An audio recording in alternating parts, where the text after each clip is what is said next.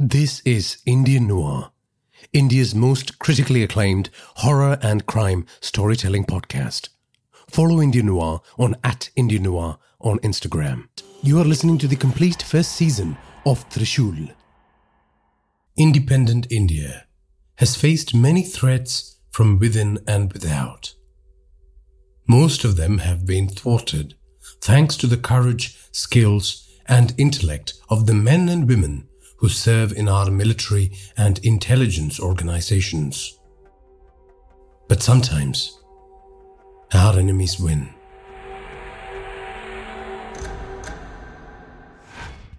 In the aftermath of the 2611 attacks, a deep cover Black Ops agency was created to eliminate threats from within.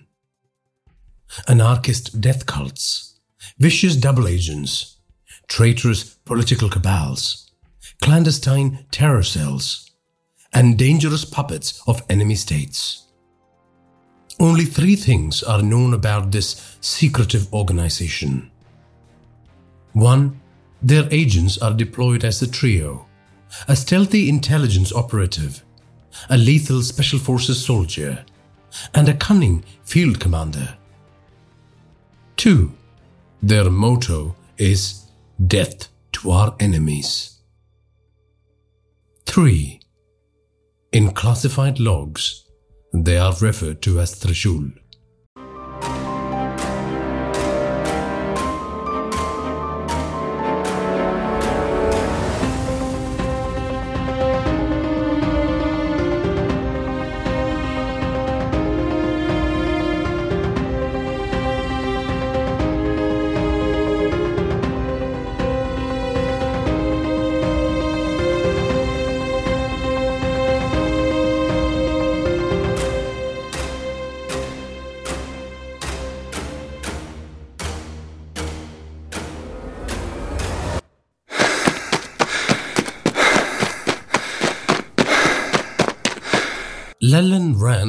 Life depended on it. He ran splashing filthy water, pooled in the potholes that dotted the unpaved pathways that cut through the Satnami Nagar slum in the outskirts of Bhopal. Lalan was convinced he was being chased by a wraith. It was a creature of the night, dressed in black, sporting eyes that flashed green when it caught the glint of the occasional street lamp. There was only one way to escape this vengeful sentient shadow.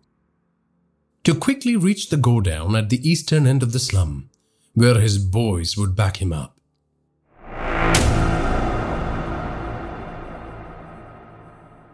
Slim as a rake, and dressed in a floral shirt and skinny grey pants that barely reached his ankles, Lalan bounded with long strides to keep away from the clutches of the menacing hunter. The silence of the slum was shattered by sounds of the chase. The footfalls, the clattering of objects that Lalan pulled off racks or carts parked on the sides of the path, pots he threw at his pursuer. People didn't dare to come out of their rudimentary huts, afraid to get in the way of quarreling gang members. Violent brawls and killings were a daily occurrence in this poverty stricken district. Lalan was nearly there. The blue gates of the godown were in his sights, and as luck would have it, all eight of his boys were in front of the gate, smoking and watching voyeuristic MMS videos of local girls filmed without permission while they were using public toilet facilities. This one, the baker's daughter, is Ekdam must. as She should be our next delicacy. One of them said, before spotting Lalan, who was lopping towards them, panting like a dog. Their leader wanted to scream out for help, but he was so out of breath he could only let out a hoarse cry. He placed both his hands on his knees and took deep, wheezing breaths. Boys, uh, boys, someone is after me, he managed to say finally. No sooner had Lalan uttered these words, the street lamps that lit the surroundings went out one after the other with a tinkling sound.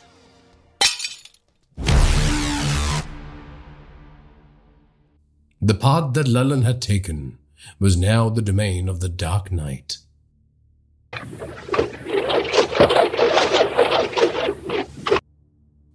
A thin tactical lasso whipped out of the gloom and looped around Lalan's neck and pulled him back into the murkiness. Oh!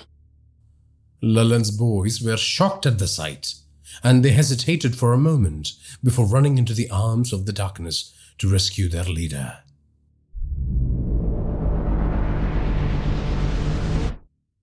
While they did not carry torches, they were resourceful. They pulled out their mobile phones and enabled the torch function. The thugs shouted Lalan's name as they pierced the gloom with the beams of light from their mobile devices. It lit up the garbage strewn surroundings, the unpainted walls covered in cow dung, and the tops of dusty trees that drooped sadly in the warm night. Then something else appeared in their field of vision and slipped back into the shadows.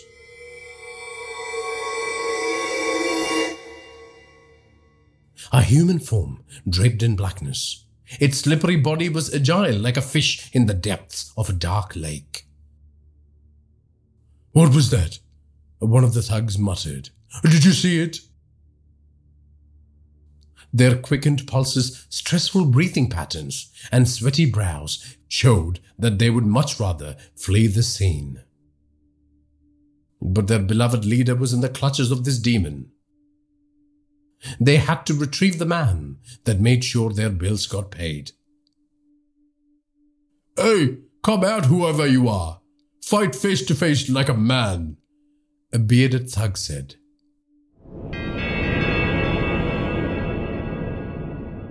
No sooner had he uttered the words, he heard a voice whisper into his ears.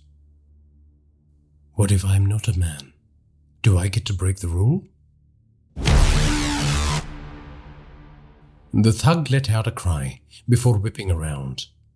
But there was no one in the darkness. A sharp cry of pain was heard to his left. He turned his light to the location and found that the night had swallowed one of his buddies. The bearded man felt his bowels loosening as the sound of bones breaking and kneecaps being shattered, followed by screams of pain, filled the night air.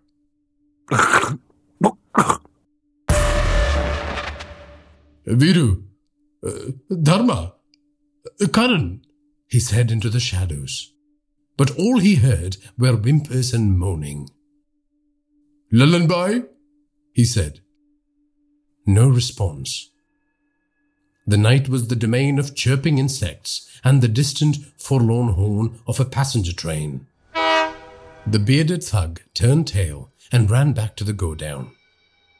The blue gate and the well lit compound house behind its steel security beckoned him.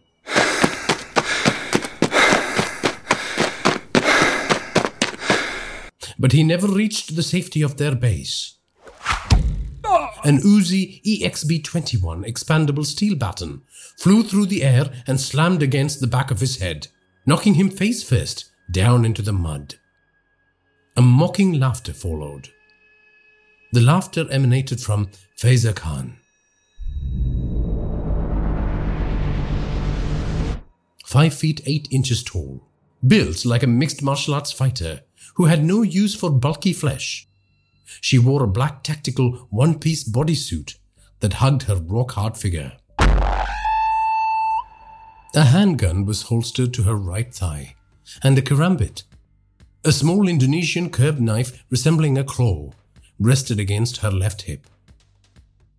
The Ninox night vision device sat atop her head, its probing twin eyepieces flipped up in standby position.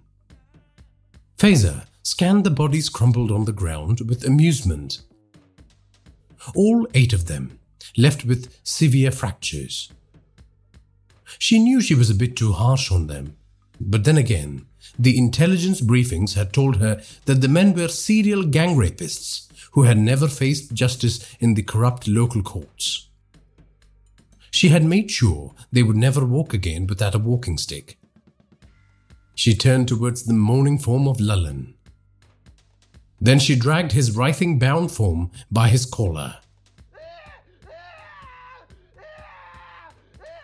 The man struggled and protested with pitiful screams as he was pulled towards the base of a tree. With practiced perfection, Faiza strung up Lalan by his feet on one of the branches of the tree with the aid of her tactical lasso. He was hanging headfirst, like a pathetic, squirming worm. Lalan whimpered like a child and tried to weasel his way out of the bondage as Faiza looked on with contempt. She slapped him hard across his mouth and shushed him like an abusive mother.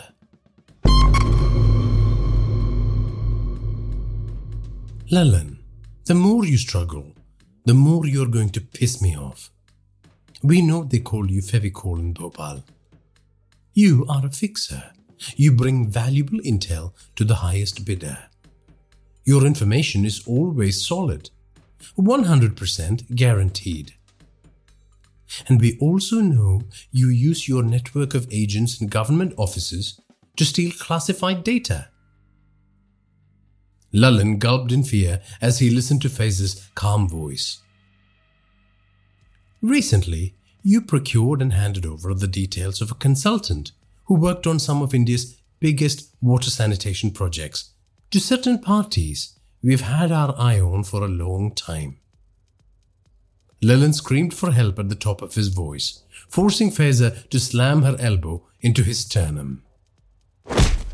The fixer choked and coughed. Strands of saliva drooled out of his mouth and spilled into his eyes and the insides of his nostrils. Hey, hey, come on, stop fighting. Listen, Lalan. Listen. You be a good boy and tell me what I need to know, and no one will harm you. Give me the name of the consultant and the people you sold the information to. Lalan's boys were lying on the street with broken bones, moaning and muttering incoherently. There was no way Lalan could talk his way out of this situation. There was no bargaining with this beautiful woman who stung like a hornet. So he spoke. He told her everything he knew. Faiza pulled out a pencil thin device and recorded the statement for further analysis. When Lalan was done, Faiza gently stroked his cheek and spoke into the tactical throat mic wrapped around her neck. Nandi, actual, I'm done here. Can you unleash the night haunters? she said. There was a faint buzz of static as the person on the other side responded. Lalan wept, certain that Faiza had just uttered the words that would sentence him to a terrible death. She smiled at him and then turned and looked down the road. In moments, a large black van with tinted windows emerged from the gloom and came to a screeching halt in front of the tree, where Lalan hung like a hapless Vetal from Indian myths. Well built officers, both men and women in civilian clothing, streamed out of the vehicle. They cuffed Lalan's injured goons and dragged them into the van. They are here for you, Lalan. I'm going to cut you down and you are going to follow the instructions of the officers in that van like a good dog. Faiza said. I don't want to die, madam. Lalan said. They're not going to harm you, but they will disappear you for a while. They will give you opportunities to make amends by sourcing information for us. If you consent, and if they decide you can be trusted, after a while, after many, many tests of your loyalty towards us, they will let you go back to your normal life. Faiza said. Thank you, ma'am. Thank you. Lalan said gratefully. Believe me, Lalan, I would much rather hang you by your neck for all the fellow Indians you have betrayed, for all the sins you have committed against our great country. But I don't run the show. I am just the knife in the dark. Faiza said. A warm stain spread in front of Lalan's pants. He knew that from this day forth there would be lines drawn for him that he could never cross. If he did, This woman would be there to slit his throat before he became aware of her presence. He felt sorry for the men he had sold the details of the consultant to.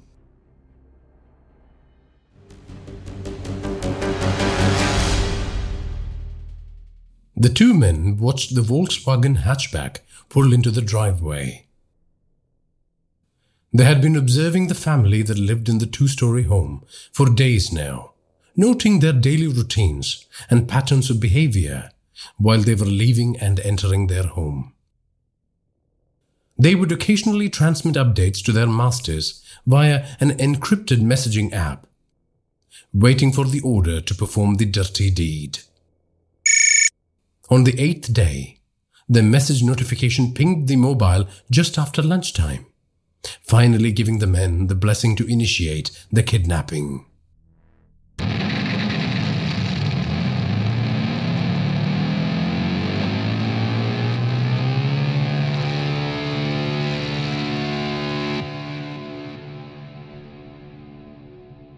A middle aged woman in t shirt and jeans, and her 80 year old daughter in a sky blue frock, stepped out of the parked car after a joyous day of shopping at the nearby mall. The mother opened the boot and was gathering shopping bags when the grey car raced to the entrance of the driveway and braked hard, causing the tires to squeal in agony. The man in the passenger seat stepped out wearing a ski mask and he ran towards the mother and the daughter, brandishing a handgun. Before the woman could turn and get a hold of her daughter, the end of the barrel found its way to the little girl's forehead. The child screamed in terror. The man clasped a hand around the girl's mouth and swept her close to him. He then shook his head and muttered, Ask your husband to wait for the phone call. If you get the police involved, we will kill your daughter. We are watching you. The mother tried to shout for help from her neighbors, but that resulted in the masked man smacking the little girl with the butt of his gun. The helpless mother stopped immediately and fell to the floor on her knees, reaching out to her daughter with extended arms. Pointing the gun at the child's head, the man walked backwards, holding his victim close to his body. He shoved the whimpering girl into the back seat, tied her hands, and plastered a tape across her mouth. Then the car sped away into the quiet afternoon streets, leaving behind the suppressed sobs of a heartbroken mother.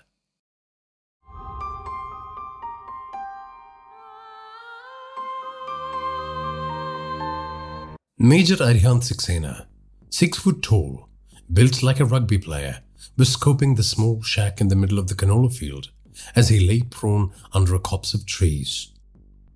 He scratched his thick beard and then ran his hand over his clean shaven head as he watched two men exit the wooden structure. The scrawny youngster with glasses, wearing a Metallica t shirt and stone washed jeans, looked around nervously before nodding to the tall, beefy man in a whiskey brown jacket. The second man was clearly the muscle. The two of them scanned the surroundings, but there was no way they could spot Arihant's camouflaged form. Arihant was wearing a green and khaki tactical ghillie suit that helped him merge with the shrubbery. The two men walked towards a bike parked underneath a flowering tree still scanning their surroundings for threats. Arihant took photos of the men with the help of the camera lens integrated into his custom binoculars. The skinny dude climbed onto the rear seat as his bodyguard kick-started the bike.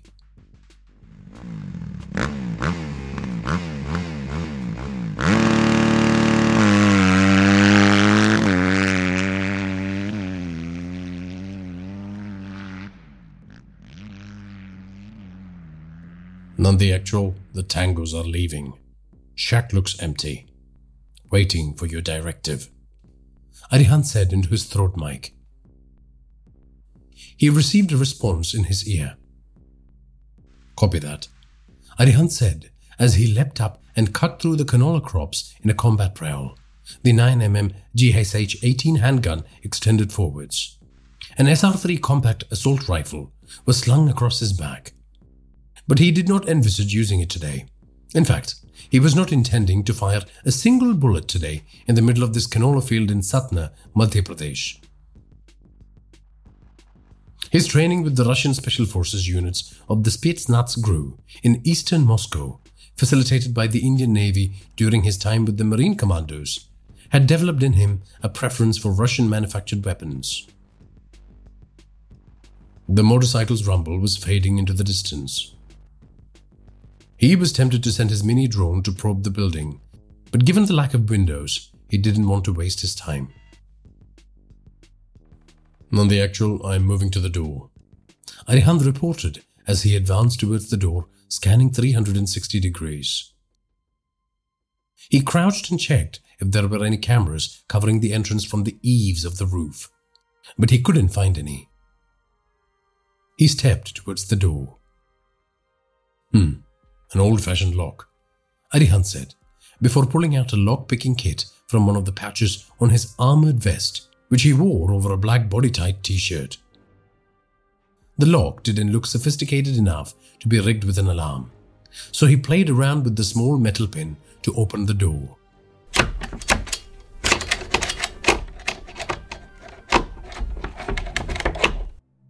Arihant hoped that beyond the door lay the answers to a mystery that had vexed Trishul for quite some time. It was the automated messages that appeared on various popular forums in India, targeting young Indians that drew the attention of police cyber cells across the country at first. Messages inviting young Indians from a certain caste persuasion to acknowledge their pure bloodline, the glory of their forefathers, and join the cause. Join the Aryan Conclave. Failing to track the source of the messages, the police cells referred the case to the intelligence agencies.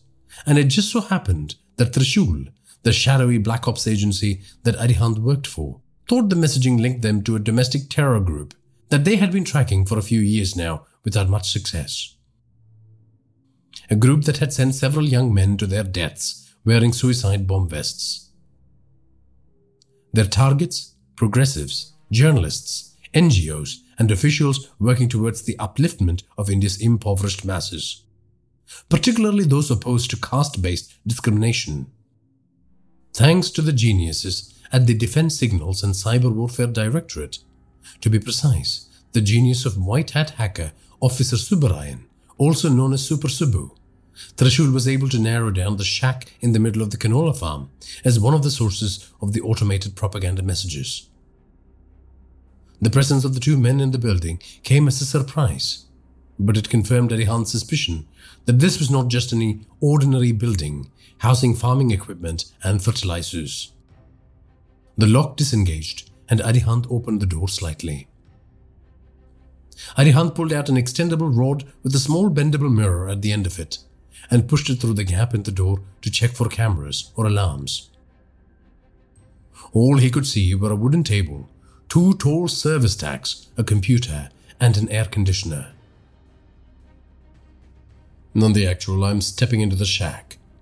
Wish me luck, Arihant said.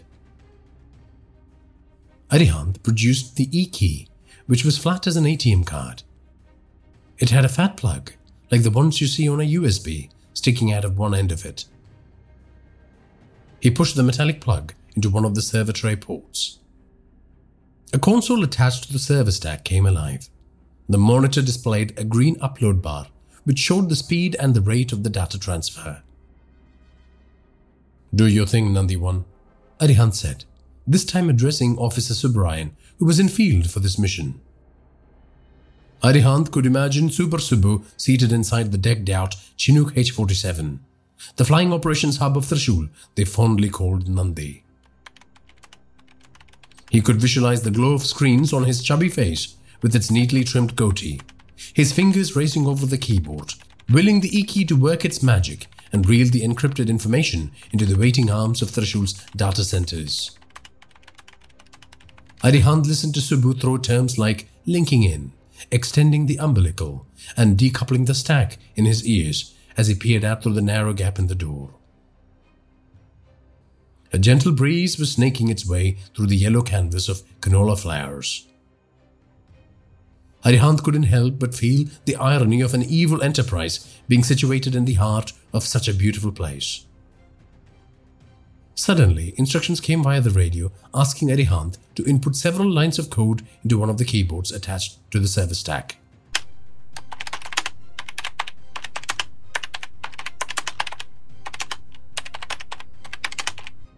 That okay? Arihant inquired.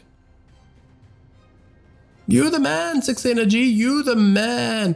Download has begun, he heard Subbu say. Don't call me that.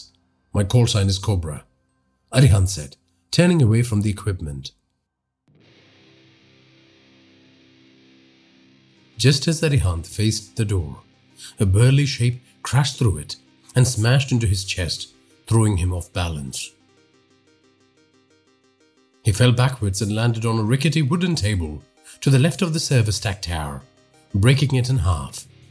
The handgun escaped his grip and skittered across the floor. The well built thug and his skinny friend were back.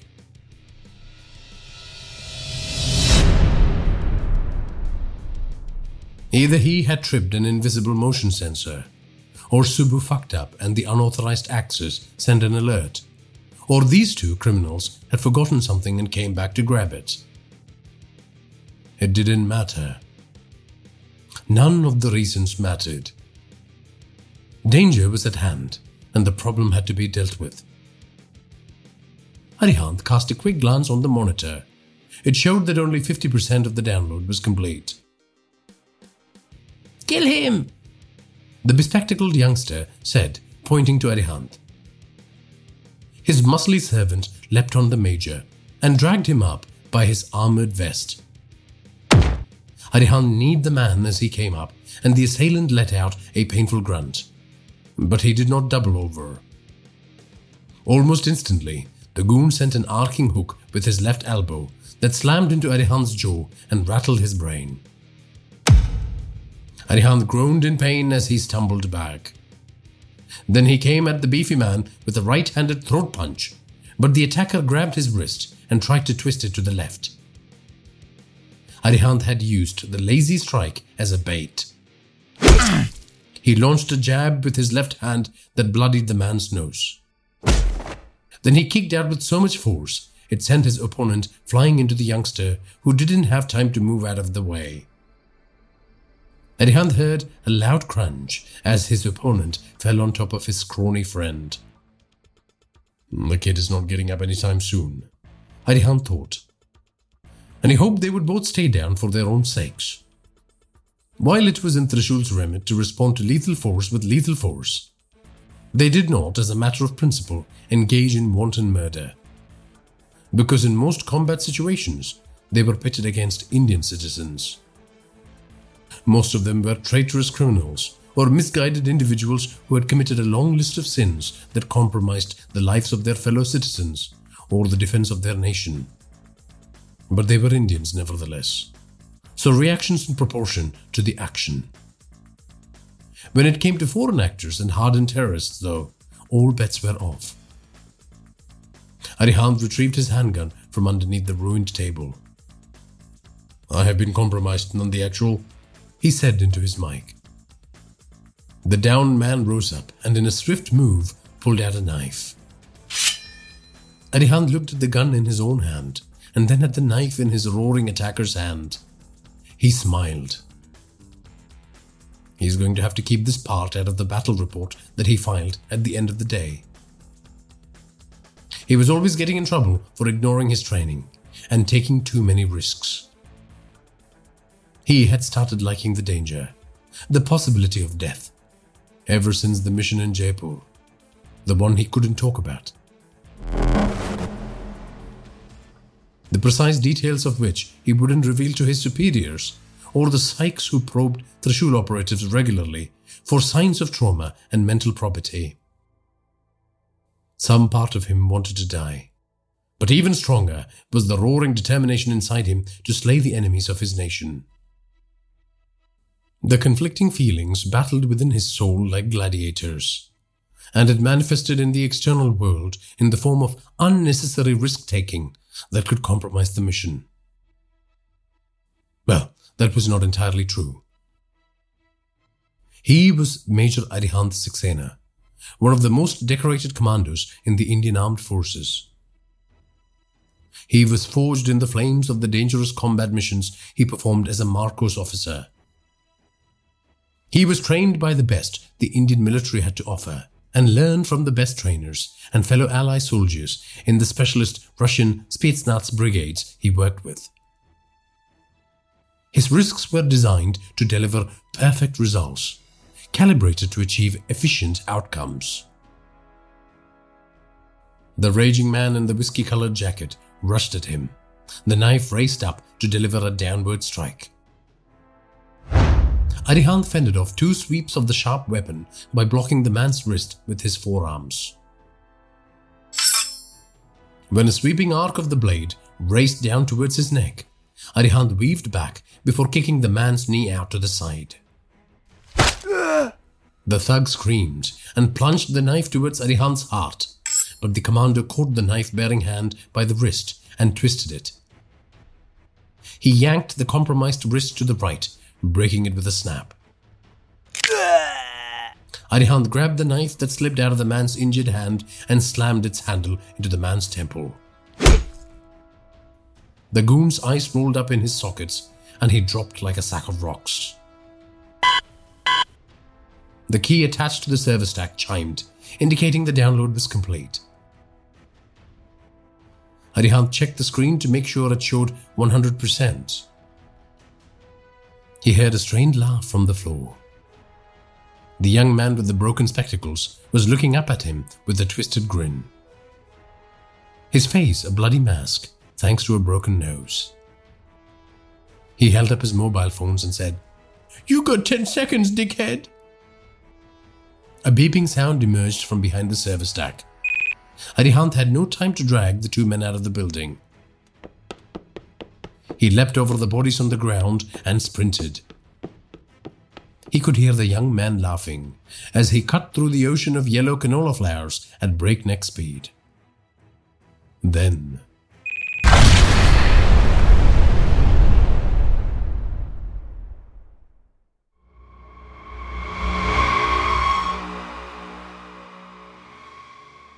Raman Pandey shivered in fear as he sat between two thugs in ski masks in the back of a Mercedes van. The burly figures glared at him, their fingers restlessly rending the four leather seat covers. In the driver's seat, the man who was ostensibly their master examined the white file Raman had provided him moments ago. He was also wearing a ski mask. Occasionally, the driver looked out through the front window at the grove of trees, where shafts of light from the afternoon sun created a wonderland of light and shadows. Beautiful, isn't it? He remarked, before turning his attention to the document. It's all there, sir. All the details you wanted. Now, please give me back my daughter, Raman said with folded hands. This is missing vital blueprints, the leader said disappointedly. What, sir? Uh, no, no, no, that's not possible. That's not possible, Raman said, looking embarrassed. It's missing the blueprint for our favored site, the leader said. But, sir, that is not possible, sir. I got the right files from the secure vault, Raman said in a flustered tone. Are chop, the man in the driver's seat said. He nodded at his assistants in the back seat and the two thugs seated beside Raman started choking him.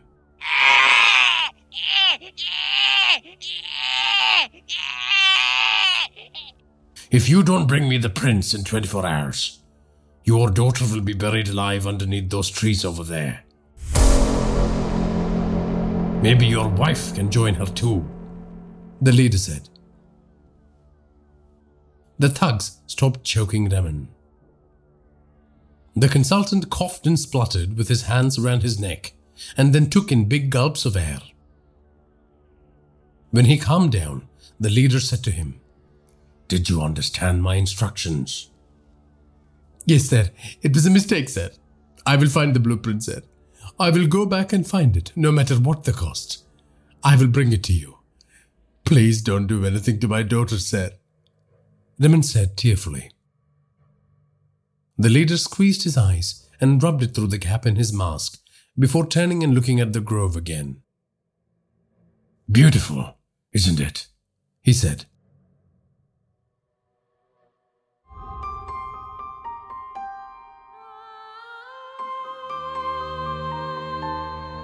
Arihant sent round after round of solid punches into the sandbag, moving around it like an expert boxer hunting his prey in the ring.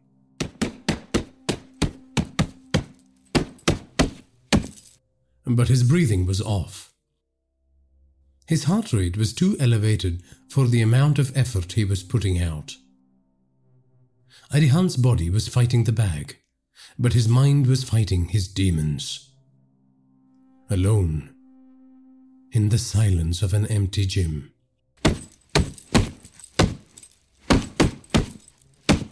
Flashes of images from the mission in Jaipur sliced him up inside.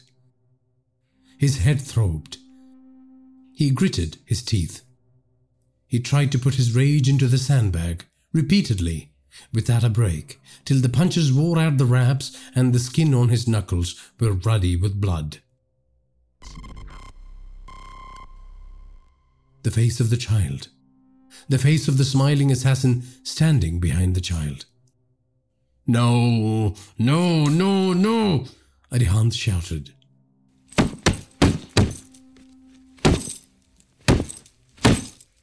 Big haymakers devoid of accuracy accompanied cries of frustration as Arihant ramped up the pace of his attack on the inanimate bag.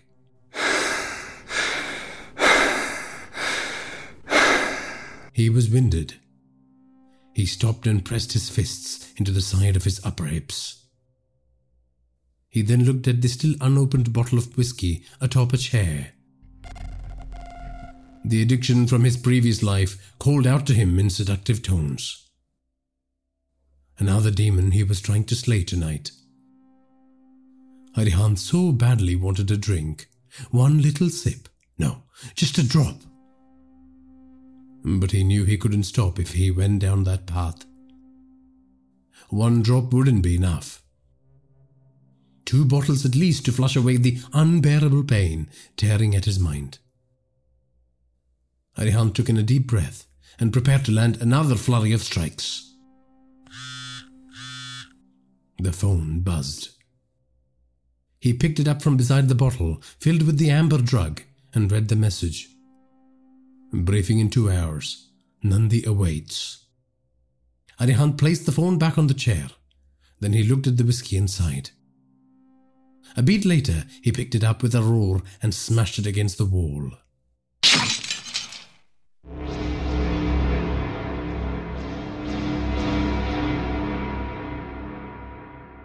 Faiza was enduring the cruel machinations of the nightmare. The same nightmare that had haunted her sleeping hours for the last five years. She was in the torture chamber in Morocco. That final mission she had participated in for Raw, where her identity was compromised and her colleagues were forced to throw her to the wolves to maintain the integrity of the wider mission. She was seated on a steel chair, her hands tied behind her back. The room was grey, featureless, and cold.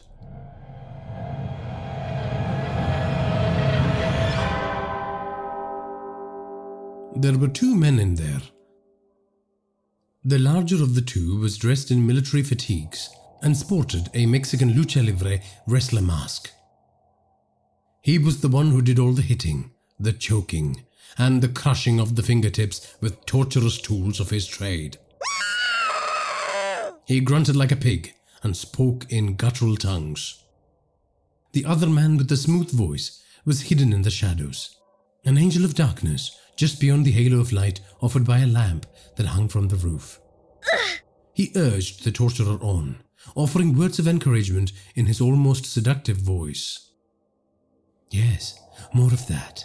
Yes, till she confesses that she's working for Raw. Till she admits that the Indian government is trying to dig its nose into things that shouldn't concern it. We will be in that country soon enough to transform its very identity. Why the hurry? Huh? Why? The man said. The room echoed with Faiza's screams as the masked animal focused his attention on her breasts. No, not that tool. The other one. The man in the shadows had said to the Punisher. pain. So much pain. Faiza wanted to die. If it looked like she was about to pass out, they would stop. They would feed her water, splash some against her face to wake her up, and then they would start again. I know you, woman. I know you. As you are being carved up, you are revealing things about yourself that nobody will ever know. I know you, and I will find out what you have secreted away in the hidden chambers of your mind, the man said. Faiza was about to pass out again. The man in the lucha libre mask splashed a mug full of water against her face. The man in the shadows disengaged from the darkness and walked towards her. Her body riddled with bloody wounds, and her mind shattered to a thousand pieces. Faiza's eyesight was a kaleidoscope of blurry images. The man with the silky voice appeared as Ravana, ten headed, with no discernible features on his face. We are everywhere. How do you think we found out about you? One of your colleagues. The man cackled. You will not leave Morocco, the man said before turning to the torturer. Again.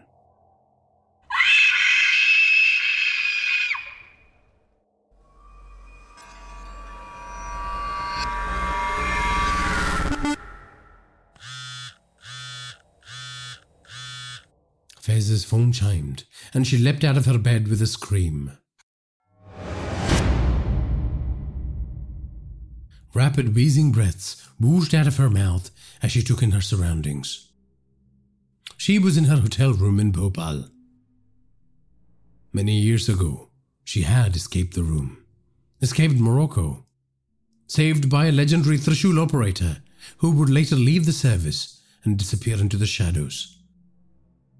A man whose name was not spoken anymore. Faiza had left Raw but she had decided to use her considerable skills to become an integral part of Trishul. She had survived.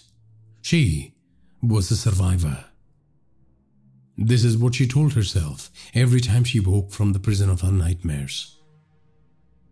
She picked up her phone and accessed the message. It said, Briefing in two hours. Nandi awaits.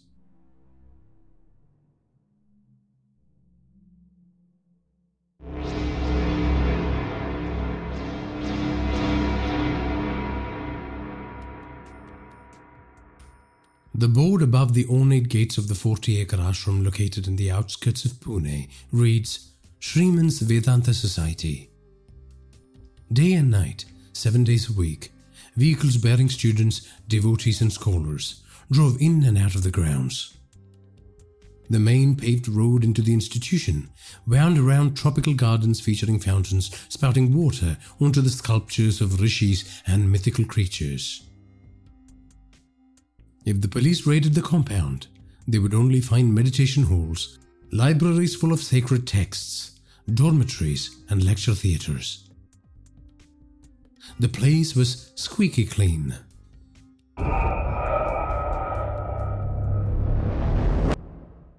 That was because they had eyes everywhere, and they were forewarned. Even before the cameras triggered the alarm, the many traitors who the organization had seeded into law enforcement agencies around the country, would warn them of impending danger, giving them time to clean up their act. That is, if there was even a reason to suspect the activities in the compound. No one ever did. It was for all intents and purposes one of the many thousands of religious centers dedicated to the study of India's religious traditions and philosophies.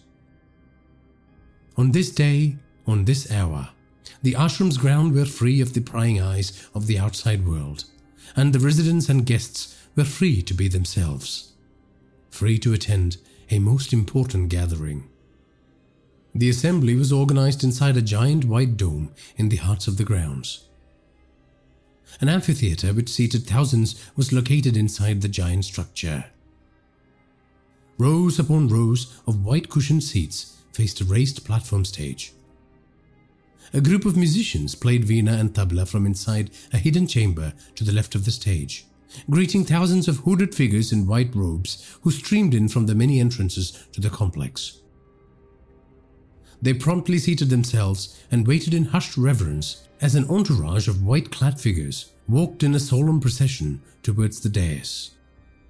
One man detached from the group and climbed the short flight of stairs and stood atop the platform, looking upon his followers with pride. He wore a white silk robe covered in golden sigils that gave him an air of importance.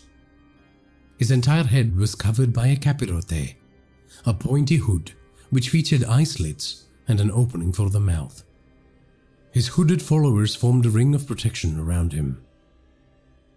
The audience murmured words of expectation. The Grand Master raised his hands to hush them. Venerable children of our most sacred bloodline, true heirs to the land of Aridesh, this ancient culture that our forefathers cultivated long before the rise of Hinduism or Islam or Christianity or the many other faiths that reside on this land. This land that our ancestors laid claim to by sacrificing their blood. It truly belongs to us. It is a gift to us from the first Grand Master who rode here from the plains of Central Asia, bringing with him the light of civilization. They might call themselves children of Bharat or Indians, these people who live on our lands, these vermin who talk of their heritage that pales in comparison to our storied legacy. Let me tell you, my children, they know nothing. They don't realize that we have merely allowed them to settle these lands. They are serfs in our kingdom of light. The Grandmaster turned and pointed to the right, to an ancient tomb with leather bindings that was set on a plinth and surrounded by golden lamps. If your bloodline is not listed in that holiest of holy books, then you do not deserve to be the inheritors of this great landmass. If your family tree is not etched into the pages of that most sacred text, then you do not deserve to feast on its resources. The audience nodded.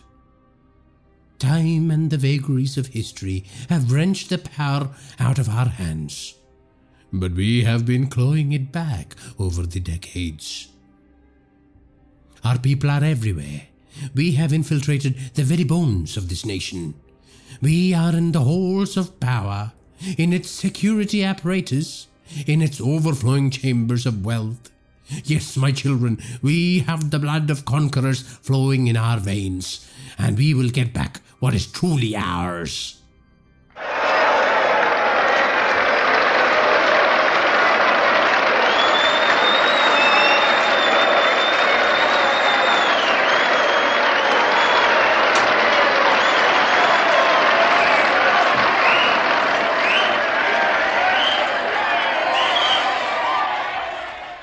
Chamber erupted into noisy applause.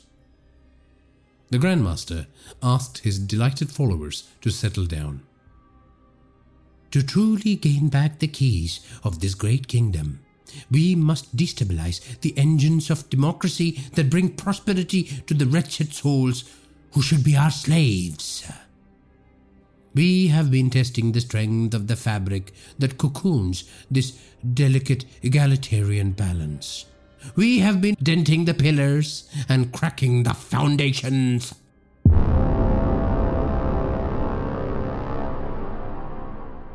Now we are ready, my children, to take an important step in the right direction.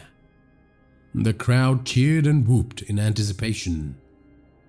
The Grandmaster's entourage asked them to settle down. I know, I know. You have been waiting so long to hear me say this. The first step towards the most holiest of events is being undertaken as I speak. The day of days that will usher in the path to Pralaya will be upon us soon. The Grandmaster pulled out a small leather bound book from the pockets of his robe and held it up. Your mothers have told you the tale of the great apocalypse that will wipe out the heathens and help us inherit Aridesh. All the religions fighting amongst themselves in this country. I cannot wait to see the look on their faces when our knife slips into their backs. I cannot wait for them to find out that it has been us all along, the authors of all the mistrust and hatred that has been poisoning their souls. We will show them that they behaved the way they did because they know no better. They are slaves. They think like slaves. We will offer them grace and the opportunity to worship at our feet. Those who don't comply will sink into the depths of River Ganga. Go share the news, my children. We will kick off the cycle of Pralaya in a matter of days. The Grand Master said over the din of raucous celebrants who threatened to bring the roof down with their jubilant cries.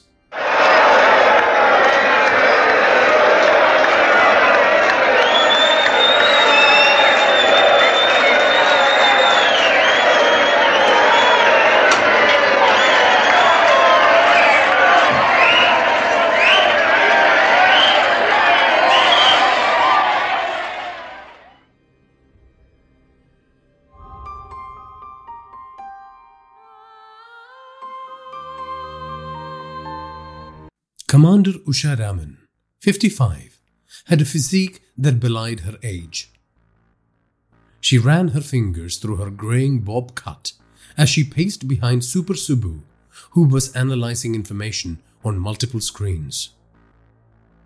The insides of the Chinook, which served as a mobile operations center for Trishul, was adorned with maps, LED screens, computer terminals, streaming equipment, and communication devices. Fondly called Nandi, the custom fitted helicopter was the court of the commanding officer who lorded over both Arihant and Faiza. Usha Raman, whose radio call sign was Nandi Actual, looked to the entrance of the chopper, expecting to see her two officers step inside at any moment. She sighed impatiently. Subbu's glance flitted from screen to screen as he punched insert strings and tags that pulled data from multiple intelligence databases. He was comparing that information with the files Arihant had procured from the shack in the canola farm. Arihant made me late, Commander. Faiza said as she stepped into the cabin, followed by Arihant, who looked unimpressed at the betrayal.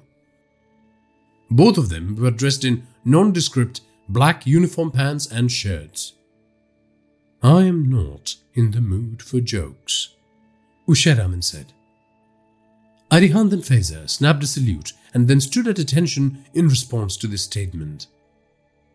You two have done all right. Now let's see what Officer Subarayan can garner from the intelligence you have collected. Usha said, her eyes boring into the back of Subbu's head.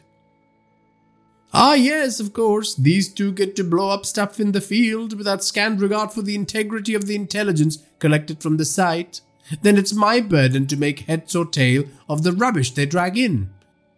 I have to work with limited resources to look for needles in a haystack. Subbu said with a wry smile. He did not look up from his work as he lobbed these criticisms at the Trishul operatives. Less complaining, Officer Subarayan, Usha said. Uh, yes, ma'am, he responded promptly, inviting a chuckle from Faiza. Pretty sure your hacking session was compromised, bringing all that heat on me. Arihant said. Hey, that was not me. My work was stellar as always. Besides, you are a big boy, and I'm sure you took care of it without too much trouble. Subbu looked Arihant up and down to ensure he wasn't missing any body parts. Yep, Arihant said wryly, still feeling the ache in his bones from his fight with the jacketed thug. Usha gave Subbu a stern look before turning her attention to one of the LED screens on the far side of the room, which featured satellite imagery. Faiza took the opportunity to chide Subbu further. our enemies will conquer our nation by the time our colleague is done destroying the keyboard, she said. Yeah, yeah, keep angling for a reaction, Faiza, Subbu said. It's Captain Faiza Khan to you, boyo, Faiza said and poked a tongue at him. Subbu smirked. I have got something here, Commander, Subbu said as he slammed the enter key and sat back on his chair. Usha nodded to her two field agents, and the three of them huddled over Subbu's screen as he brought up relevant interfaces to present his case. Subbu raised both his arms like a maestro about to conduct an orchestra and said, We know from Lalan's confession that the consultant this organization was after was one Raman Pandey, 45 years of age, married with a child, currently residing in Jabalpur. What is he doing in Jabalpur? Usharaman asked. His independent consultancy won the tender to manage several major infrastructure and civil works projects in the state. They have completed about 20 projects over the last few years and have eight more to deliver in the coming years, Subbu said. Faiza sighed. She did not like what she was hearing. I need a complete list of those projects. Already on it, boss, Subbu said, pointing to a window where he had programmed a custom function to farm the data from government files. He then brought up another window with a click of the mouse button. Now, the e-key stole a lot of files that are heavily encrypted, some of which I am still trying to crack open. But such is my genius that I have managed to open most of them. That's the good news. The bad news is that they are mostly junk files full of useless information and some tie the organization to the automated messages hitting the forums. But yeah, mostly it's crap. Subbu said with a smile. I can feel a butt coming, followed by another bout of self congratulatory nonsense, Faiza said with a roll of her eyes. Spot on! Deep in the bowels of this file stash. I found a list of phone numbers with no names attached to it. Subbu said. Arihant leaned in with great interest. I pinged all of the numbers on that list along with Raman Pandey's number, and guess what? Subbu said, maximizing a window. It showed the network of roads and highways crisscrossing Madhya Pradesh and the mobile towers that serviced the state. A red dot and a green dot were traveling together on the highway to the outskirts of Jabalpur. Good Lord, Faiza said. Subbu, dispatch local intelligence to Raman's house in Jabalpur. Put a call to the commissioner's office and issue a red alert for all the assets that Raman's consultancy has worked on. Give them the bare minimum details required to proceed with the operation. If anyone pulls rank or place up, patch them through to me. Usha instructed in a rapid fire fashion. Then she turned to both Faiza and Arihant and said, Suit up.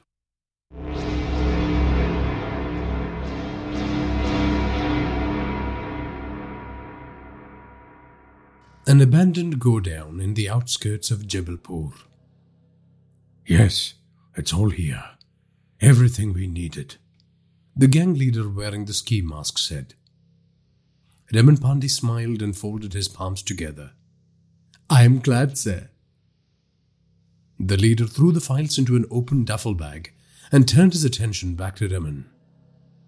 Now, my daughter, Raman said, pointing to the little girl seated behind the leader. She was gagged and bound to a steel chair.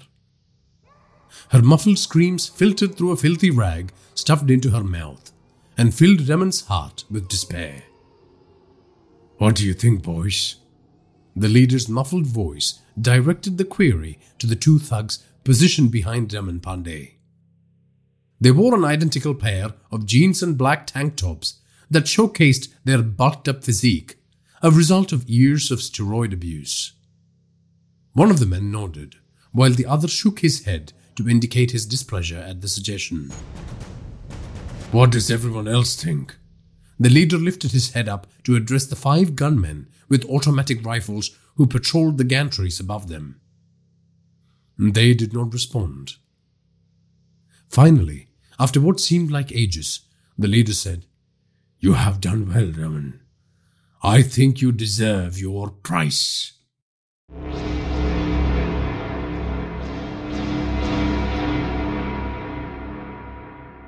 Faiza and Arihant were waiting outside the warehouse, kitted up in body armor, waiting for the go ahead from Uma.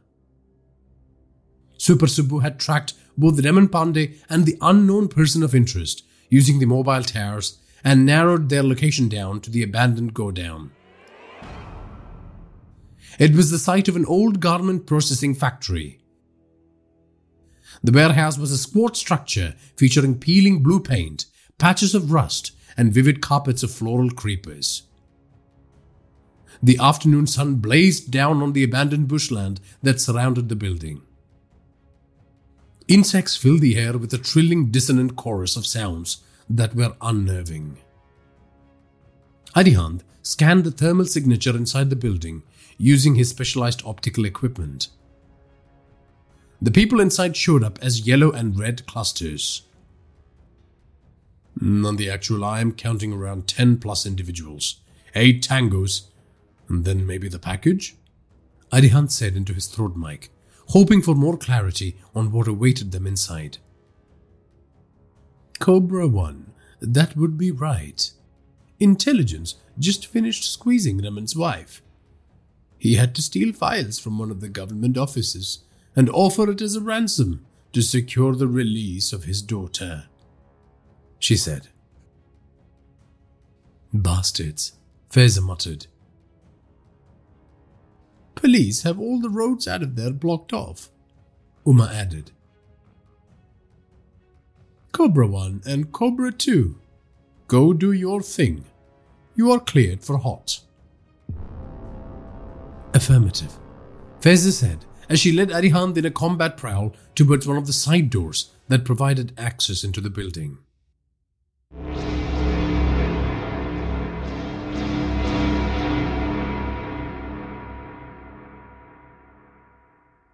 Before I give you your heart's desire, Mr. Pandey, I thought it prudent to be honest and upfront with you. The leader said. I don't understand. Demon stammered. The information you gave me will make my employers very happy. I believe they wish to trigger an apocalypse with it. What do I care? I just want to be paid, the leader said. Uh, what? Uh, what? Raman struggled to make sense of what he was hearing. I also want you to see my face, the leader said, taking his mask off. From within the mask emerged a handsome face featuring a crew cut, a thick mustache, and a three day old stubble. The man's eyes were deep set, and they gleamed with malice. I am Jagdeep, and I am the man who will fulfill your desires. Saying this, Jagdeep reached behind and pulled out a long serrated knife. He quickly swept it across Raman's belly. Raman did not even feel the blade slice through his belly.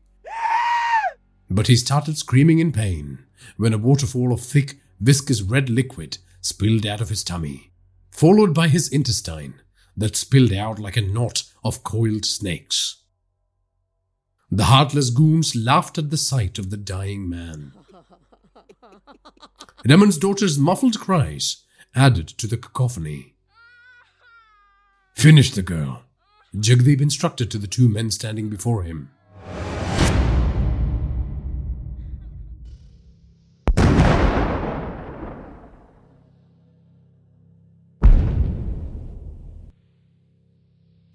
The pop of flashbangs blinded the men and shocked their senses momentarily. This was followed by the deployment of smoke bombs that quickly reduced visibility. Guns barked, and chaos descended on the godown.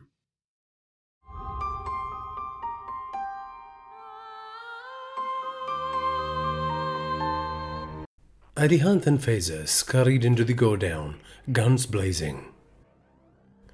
Their specialist optics gave them an edge over the enemy, who was blinded by the flashbangs and the smoke screen. However, they were immediately pinned by a volley of bullets delivered by the enemies positioned on the gantries. Given their location close to the roof, their visibility had clearly improved after the initial shock and awe of the breaching tactics deployed by the Trishul operatives. Arihant and returned fire at the gantries with trained precision. Tango down, Arihant said as he landed a headshot. Tango is out of action, Faiza said as she too killed an enemy with a deadly bullet that tore through her mark's torso. Two down, six left. Faiza counted. The tangos on the ground floor seemed to be hiding behind pillars and barricades of abandoned construction material. There was no time or opportunity to calibrate the thermal optical readers for the inside of the warehouse, especially given the incessant firing and the distortions offered by the smoke which lingered. They would have to win the battleground, inch by inch, with lead and the legendary grit of Trishul operators. The lead storm from the gantries ripped out chunks of concrete from around Arihant and Faiza, and projectiles whisked past their bodies as the enemies redoubled their attack in response to the kill shots. Arihant and Faiza found cover behind a large pillar as they continued strafing the gantries. The remaining three men at ceiling level, one on the left and two on the right, got on their knees and tried to catch the commandos in a crossfire. Bullets raked the pillar and dented and chipped the structure. Faiza and Arihant waited patiently till the sole operator on the left stopped to change magazines. The enemy combatant hadn't bothered to take cover, expecting his colleagues on the opposite side to cover him effectively. An amateur mistake for which he would pay dearly. Faiza emerged from her cover, took a solid firing stance, and ripped chunks of meat out of the man's body with three punishing shots. Tango is KO, Faiza said, returning to her cover. Arihant nodded at her and said, I will take out the guys on the gantry. You make for the package straight ahead. Faiza nodded. Arihant darted off to another pillar to get closer to his quarry. Faiza covered his print, and once he was securely positioned behind the adjacent pillar, she turned with the intention of scanning ahead.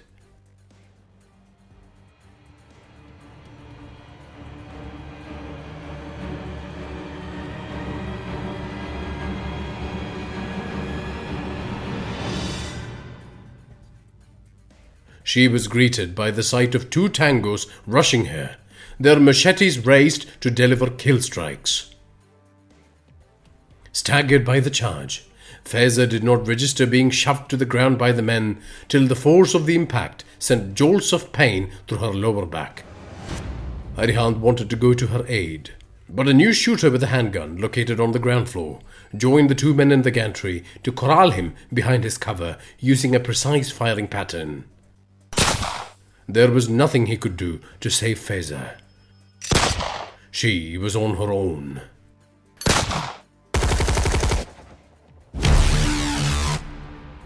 Before Faiza could bring up her rifle and fire, the bulked up enemies in their tank tops and jeans pounced on her prone form and pulled the gun off her and flung it into the distance. The gun clattered away into a dark corner of the warehouse. The two muscled goons set upon Faiza with their knives, with the express intention of carving out chunks of her flesh. Every time they brought down the knife, Faiza expertly fended off or redirected their attacks, frustrating her enemies.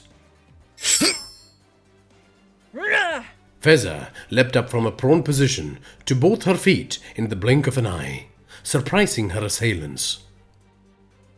She was smack bang in between the two goons. The men sent their blades arcing in her direction, but Faiza ducked and weaved before landing stinging sidekicks one after the other. Her heel crashed into their bellies and stole their breaths. The men quickly recovered and returned to their frenzied attack, which saw them lashing at Faiza's lithe form with furious swings of their blades.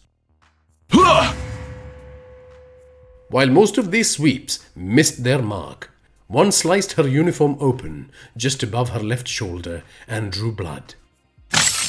Encouraged by this minor win, the men pushed forwards with berserker rage pumping in their drug saturated bloodstream. However, their increased enthusiasm played havoc with their balance. The man to the left of Faiza overstepped as he stabbed into her. Faiza noted the unbalanced footing the man presented in an attempt to slay her. She sidestepped, then grabbed the arm that had thrust the knife in her direction. Faiza somersaulted sideways, pulling the arm off its shoulder socket and breaking it in half. The man roared in pain as Faiza's momentum flipped him backwards and made him airborne for a split second. The man's knife slipped out of his broken hand as he journeyed towards the floor. Like a viper striking out from its hidden lair, Faiza latched onto the weapon and stabbed the man in the eye just as his back crashed onto the solid floor. The other man was furious at the death of his colleague. He rushed her with his knife drawn back for a killing blow, only to experience a Muay Thai forward kick crash into his chest. He fell back with a jarring thud. But such was his anger towards Faiza, he shrugged off the pain, stood up, and pulled a small revolver from the back of his jeans. Die, bitch, he said before shooting Faiza point blank in the chest. the Kevlar on the combat vest absorbed the impact, but it felt like a horse had kicked her in the chest. Faiza staggered back, breathing big gulps of air. Her training kicked in, and she focused on regaining her breath, even as the sharp pain hammered against the top half of her ribs. Her triumphant opponent swaggered up to her and began raising his gun towards her head with a cruel laugh. He was too slow. Faiza pulled out the karambit strapped to her thigh and threw it at the man's neck. The blade found its home with ease. The goon held onto the blade's handle, goggle eyed, as blood poured out of the wound and from the insides of his mouth. Who's laughing now? Faiza said, as the man's limp body slammed down onto the floor. Three attackers strafed Arihant's cover with a barrage of gunfire, and he felt helpless. A handgun bearer straight ahead peppered him with bullets randomly, while the rifles from the gantry chipped away at the pillar he was hiding behind. In desperation, Arihant lobbed the final flashbang over his shoulder, momentarily blinding and halting the gunman on the ground floor. Arihant focused his attention on the men on the gantry and sent a deadly batch of bullets in their direction. He was relieved when he felt a tap on his shoulder. Faiza had joined him. Clearly, she had finished off her enemies without any mercy. Arihant was not surprised. The woman was brutally efficient. They could only hope that the father and child hadn't been slayed in the crossfire. Faiza signaled that she was going to head straight ahead to retrieve the package and slay the lone gunman who had stopped firing since the flashbang was deployed. He might be hiding. Watch your back. Arihant shouted over the din of the bullets. Faiza nodded and signaled with a thumbs up. She pulled out her handgun and expressed her intention to move forward to Nandi Actual via her throat mic. Then she ran diagonally to acquire a new cover as Arihant prevented the two gunners on the gantry from targeting her.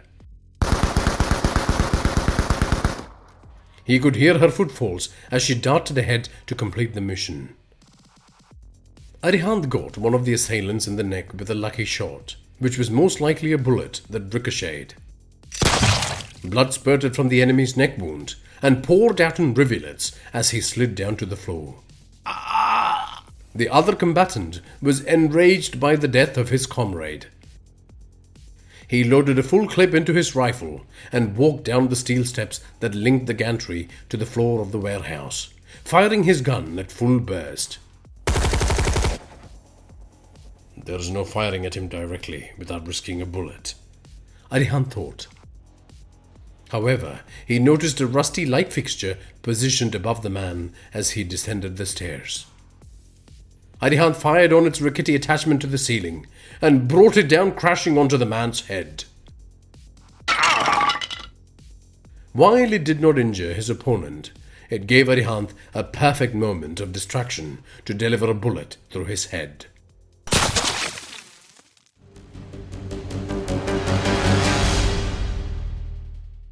Cobra 1, I have one POI. The other is dead. One tango is on the run. Faiza was saying into her mic as Arihant approached her from behind, his rifle pointed forward and scanning the interior of the warehouse. He saw that Faiza was kneeling in front of a girl bound to a steel chair. The little one's eyes were wide with terror and fixed on her father's body.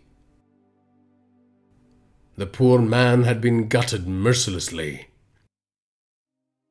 Everything's going to be okay, darling. We are going to take you to Mummy, Faiza said to the child. Righteous anger rose in Arihant's chest. I am pursuing the tango, Arihant said through clenched teeth. No sooner had he said this, the sound of a dual sport motorbike rang out from the back of the warehouse.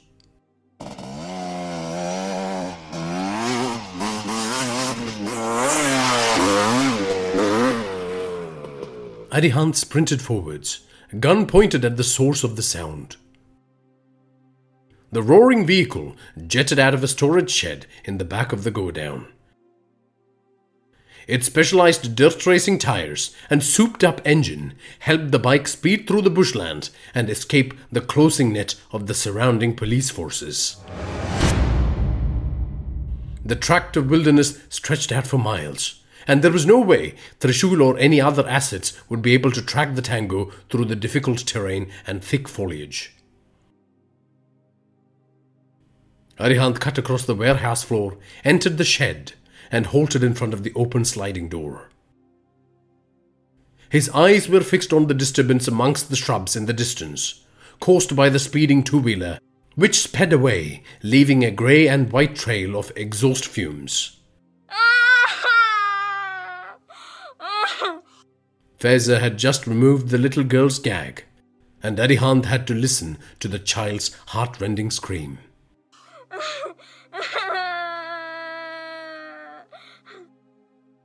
Pain and humiliation raked at his heart with sharp talons.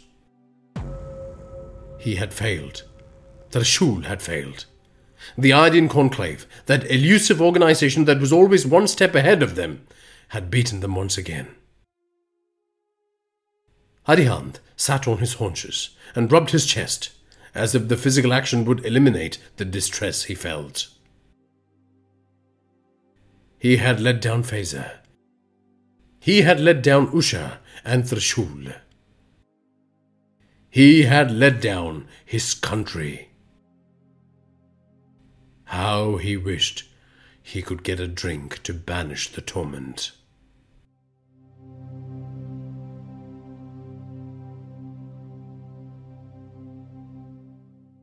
Three months after the firefight in the Godown.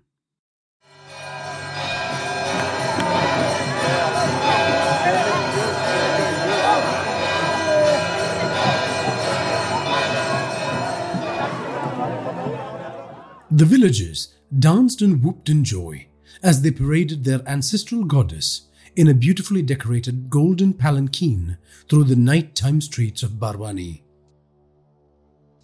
Women in stunning saris, their hands covered in silver bangles, clapped and sang as their savior was guided to the temple pond for a ritual bath. Little children accompanied the jubilant procession, hooting and howling. Some of the little ones played discordant tunes on musical instruments made from cheap plastic. The procession proceeded along the main street decorated with thousands of colorful light bulbs. Street food carts and pop up stalls selling glass jewelry and clothes and candy lined both sides of the path. The stall keepers stopped trading and bowed in respect as the parade passed them. A band played devotional tunes on traditional drums and wind instruments and urged the throng to speed along the pathway that snaked towards the sacred pond. When they reached the steps that led to the pond, the bearers raised three loud cheers before leaping into the water body along with the palanquin. Praise be to the goddess!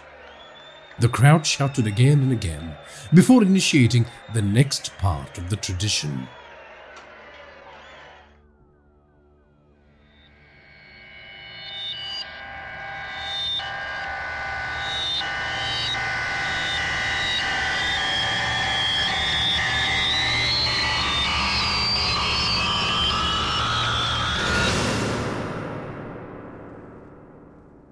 A man dressed in a white full sleeve shirt and grey pants stood underneath a tree in the distance, eagerly observing the ceremony at the sacred pond.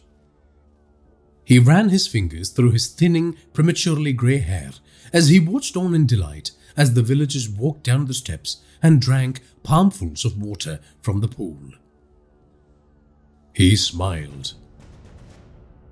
Every time a villager made the trip to collect a mouthful, his smile grew wider. He looked at his watch. Four more hours, and the toxin would work its way through their system and offer them eternal peace and quiet.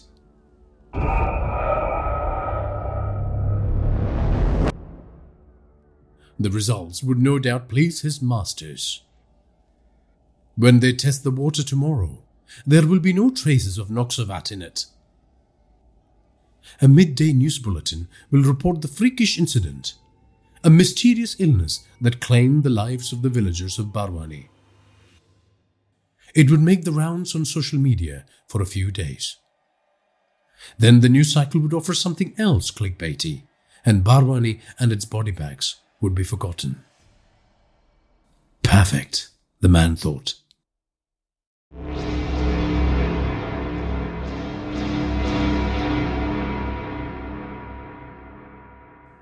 Three months had passed since the incident in the Godown.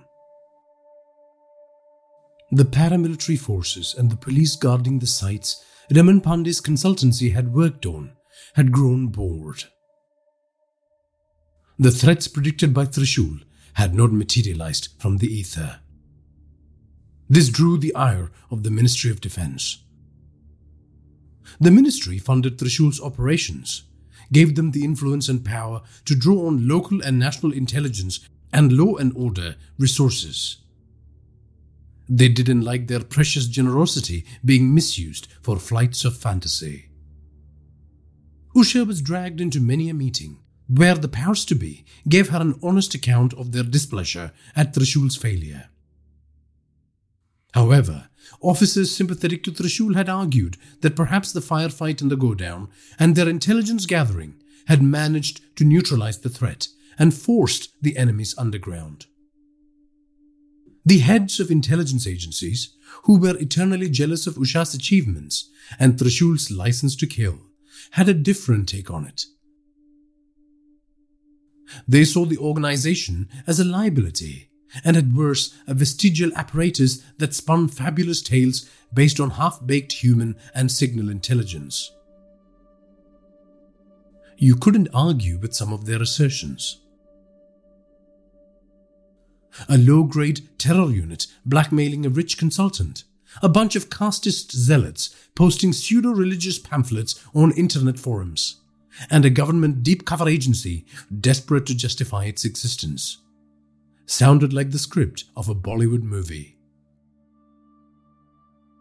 Usha had walked out of the meetings flustered and determined to throw in the towel. But her instinct told her there was something to it. The Aryan Conclave had stepped up its terrorist activities over the last decade. They were testing they were building up to something bigger. Her analysis of the intelligence they had gathered and the recent incidents told her something terrible was afoot. She decided to wait and scan the daily briefings to see if anything piqued her interest. Three months later, when initial reports about the death of 120 villagers after a night of religious festivities landed on her desk at 5 a.m. in the morning, she acted without hesitation. She directed Arihant and Faiza to attend to the disaster zone with the second wave of responders. Alarm bells were ringing for the experienced field commander. She only hoped Trishul could respond in time to quash the invisible looming danger.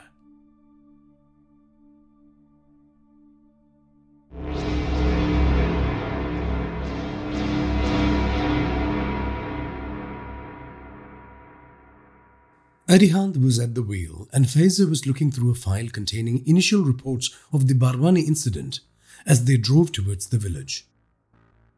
The Land Rover barely registered potholes on the road as Arihant gunned the engine to get to their destination in record time. I heard you pacing in your room all night long, Faiza said, looking up from the file she was reading. They had slept in adjacent rooms at the hotel in Indore. Arihant didn't look at her. His grip on the steering wheel tightened. I am proud of you, you know, Faiza said, referring to his heroic efforts to fight alcoholism. Arihant cleared his throat, but said nothing. You can talk to me, Faiza began saying. Arihant interrupted by saying, I heard you scream in your sleep last night. Several times. Faiza looked away and out of the windows at the bobbing heads of the sun kissed flowers in the surrounding fields. She thumbed her mobile phone and played the live feed streaming from the cameras of the first operators at Barwani who were documenting the situation on the ground. The clip showed rows of dead bodies lined up on the banks of the temple pond. Some of the cadavers were being zipped up in body bags and carted away in ambulances. We don't know if the Aryan Conclave has anything to do with this. Arihant piped up. We don't even know if the mercenaries we encountered at the warehouse had anything to do with them. They were guns for hire. They served devious masters of all colors and shades and ideologies. They could be servicing the jihadis, the Naxalites, any of those assholes. Well, Lalan, Faiza began to say. No offense, but the intelligence from that rendition was pretty loose. Lalan knew he was selling information on Raman Pandey, but didn't know exactly who he was selling it to. He thought it was most likely the Aryan Conclave. Arihant said, I think Subbu's analysis of the online chatter was solid. I think we made a good call, Faiza said. You think? Arihant said, incredulously. I want you to trust my hunch. I want you to trust Usha's feelings on this matter. Subbu thinks this is the closest we have come to nailing these fiends. Faiza proffered. The Aryan Conclave has evaded us for so long. Every time we get close to them, they vanish and they leave behind a trail of. Arihant didn't complete the sentence. He slammed his hands on the steering wheel, his face a mask of pain. You are thinking about the little girl, Raman's daughter. You want justice for her, Faiza said, touching Arihant's forearm. She could see that he was trying damned hard not to shed tears. You so badly want this to be the Aryan conclave, so we can extract some righteous justice. You fear this would be a dead end as well. Faiza continued. Arihant watched the road ahead with intense eyes. He stayed silent for a long time before saying, I think we will grab these bastards this time round.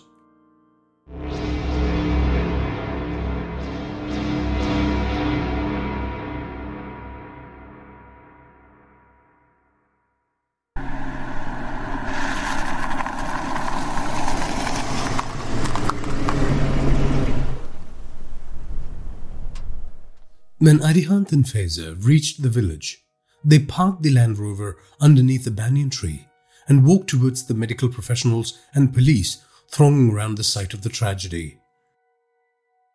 The media were being held at bay some half a kilometer away at the entrance to the village. The news proper hadn't hit the headlines yet, even though rumors were already saturating the airwaves talk of yet another mysterious mass poisoning event in the country. What was it this time? Incorrect usage of pesticides? Toxic chemicals deployed by the council to rid the village of mosquitoes? Social media commentary ranged from lamentations on the state of the country to discussions about how the Illuminati might be trying to destabilize India. The Trishul operatives flashed their doctored Central Infectious Disease Control Institute badges at the police and slipped past the cordon towards the section where the bodies were arrayed in neat rows. They were being loaded onto private ambulances that waited in a queue, transforming the paddock into a morbid taxi rank. Faiza bit down a sob as she saw smaller body bags interspersed amongst the adult ones. An elderly gentleman, dressed in a traditional kurta and pajama and a colorful turban, stood out like a floral bouquet amongst an ocean of khakis, combat fatigues, and men in hazmat suits. He was talking to a scientist in white overalls when Arihant and Faiza joined them. The scientist, a man in his thirties with a balding hairline and sour face, looked at their badges and then at their faces before nodding politely. We are just here as observers. We don't want to interrupt your work. Arihant assured the man, whose name badge identified him as a toxicologist. As I was telling the Sarpanch, the autopsy being conducted at the district hospital, and the samples of water which will reach the central labs in about three hours should give us a clearer picture of what we are dealing with here, the scientist said. In your professional opinion, Results pending, of course. Would you say that this was a mass poisoning event? Faiza asked him. Most certainly, the man said before letting out a sigh. I have to collect some additional samples, but hit me up if you need anything. The man said before turning and rushing off to join a female colleague carrying a notepad and a plastic tray filled with pipettes and vials. Namaste. The well dressed Sarpanch a gaunt man in his sixties with a patrician face said to the Trishul operatives, Thank you all for coming and aiding us in this grave hour. The man stared at the dead bodies and said, I know you can't raise the dead, but maybe you can find out who did this to us. Did anyone? Arihant began asking. The Sarpanch shook his head. No one who dragged the water from the pond survived. I was organizing the fireworks when the ceremony took place. The goddess spared this old man's life. Why, though? So many younglings perished. For what? We are sorry for your loss, Faiza said tearfully. No, no, like I said, the government officials have been wonderful. In fact, I was really surprised that a man was here within minutes of my first call to the police. In fact, he got here even before the police, the Sarpanch said. Just one man? Faiza asked suspiciously. Yes, he said he was from a central lab. The Sarpanch said, peering at Arihant's badge. Maybe even your institution. I can't remember exactly what he said. What was he doing? Arihant inquired in a concerned voice. He took samples of the water and the vegetation around the pond. He also checked the dead bodies, the Sarpanch said.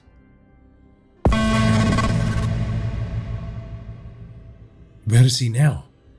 Faiza asked urgently. The Sarpanch scanned the crowd back and forth. After a while, he said, I cannot see him here. But... Oh, there is his red jeep leaving now. Arihant and Faiza looked at where the old man was pointing. A red Maruti gypsy was entering one of the side roads that led up a mountain track in the distance. Where does that road lead to? Arihant asked. It joins up with the highway.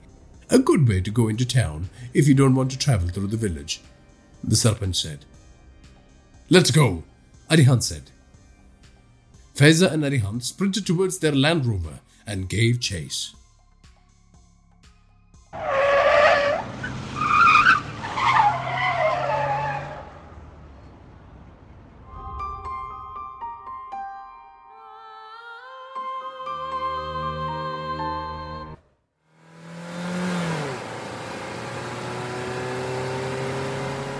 Vivek Malhotra, a former disgraced scientist from the National Serum Institute, now one of the champions of the Aryan Conclave, looked fondly at the tall blue rectangular container bouncing on the passenger seat of his red Maruti Gypsy.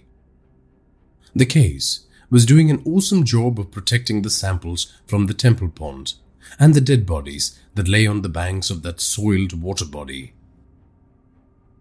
In ancient times, warriors would return to their masters bearing the severed heads of their enemies to display their martial prowess. Vivek had slides and vials that would show the Grandmaster that he was right in placing his faith in him. A privilege that his former employers, the government of India, had not extended to him when he manipulated data from drug trials to facilitate the early deployment of a drug, all for the greater good. They could not see his greatness. Only a great man had the fortitude to sacrifice the life of a few for the benefit of many. Damn the protocols when the lives of millions are at stake. The security staff that saluted him every day threw him out of his lab. He was arrested and paraded in front of his leering neighbors he was trashed by newspapers and TV channels day and night. The vultures and hyenas belched in satisfaction after they had stripped him clean of his reputation and professional achievements. That travesty of justice was a fading memory now. Noxovat, his baby, his most glorious invention, had exceeded all expectations. Instead of taking four hours to act, it had killed those who had consumed it in a couple of hours. Just before he jumped into the gypsy, he had called his handlers and asked them to proceed with the deployment. The experiment was a grand success. It was time to kick off the cycle of Pralaya.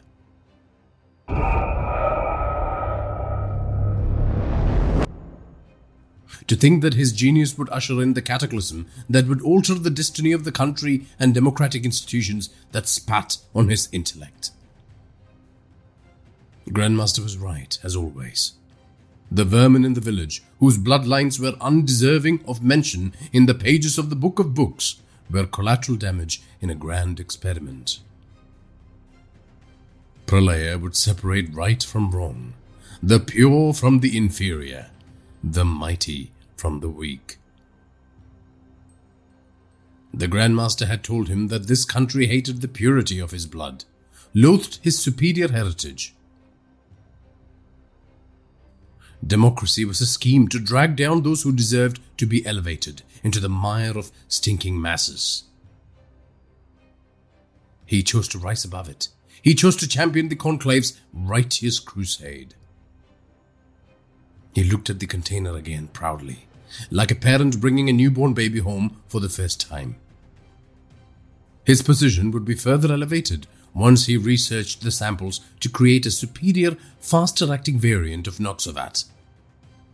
Something that would ruin the bodies of its victims in minutes, not hours.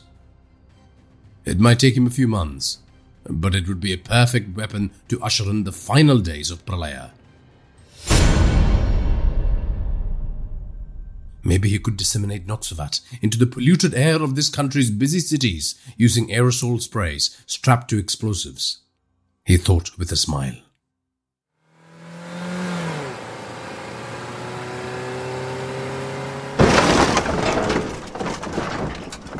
The looming form of the Land Rover came out of nowhere and sideswiped the gypsy. The deafening, jarring crash caused Vivek to crank the steering too far to the left causing the vehicle to roll and tip onto its left side panel. Vivek's head was banged up, and the shattered glass was embedded in his face. His right shoulder had popped out of its socket, and stabbing pain radiated out of the spot. He let out a cry of pain as he tried to make sense of what had just happened. Someone kicked in the remnants of the shattered windscreen and dragged him out of his jeep. Jagged peaks of broken glass raked his skin and dug grooves into his flesh, as strong hands lifted him up by the collar. A bearded face with a clean shaven head looked at him with eyes that burned with anger. A woman who looked like a chiseled warrior leaned against the crumpled front bender of the Land Rover, smiling at him. Going somewhere in a hurry? Arihant asked him. Vivek flapped his legs around and slapped the soldier's arms pathetically. He looked like a helpless bird with broken wings. The woman looked into the damaged cabin of the vehicle and said, I see a box full of vials and slides. This ought to be interesting, Cobra One. I'm not going to tell you anything, Vivek said through his bloody mouth. You are not going to last five minutes. Arihant said. You don't have faith like I do. You are the dogs of the military machinery of this rotten country, Vivek said. So you know of us? Arihant said. We know everything. The Aryan conclave is everywhere, Vivek said. Arihant shot a look at Faiza and placed Vivek back on the ground. Hmm, that's a good start, my man. You will sing like a nightingale. You will tell us about what the Conclave is planning with that poison you used to kill those innocent villagers. Arihant said, his hands tightening their grip on Vivek's collar. Nothing can stop Pralaya, Vivek said, roaring with laughter bloody droplets of spittle flying everywhere.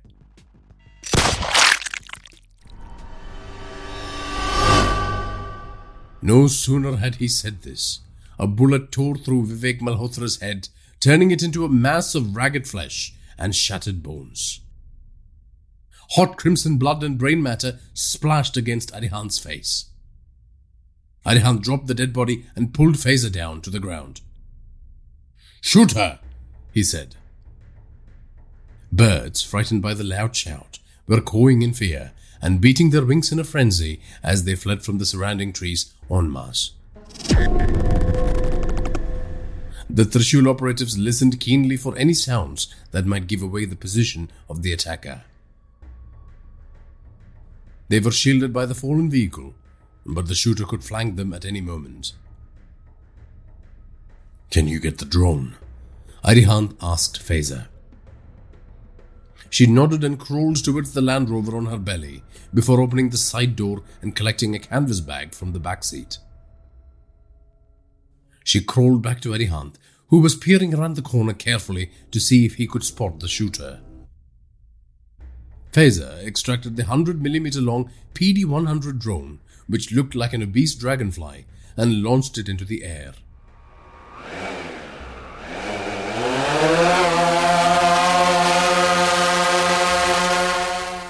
The nano UAV buzzed away into the sky, following the directions of the controlling unit commandeered by Faiza. The screen showed her an aerial view of the surroundings, as seen through the surveillance cameras concealed within the drone's nose. The thick foliage that covered the terrain made it impossible to spot the tango, but after a while she saw movement in the distance. Someone was running away from the spot after having successfully completed their mission. Faiza looked at Arihant gravely and shook her head.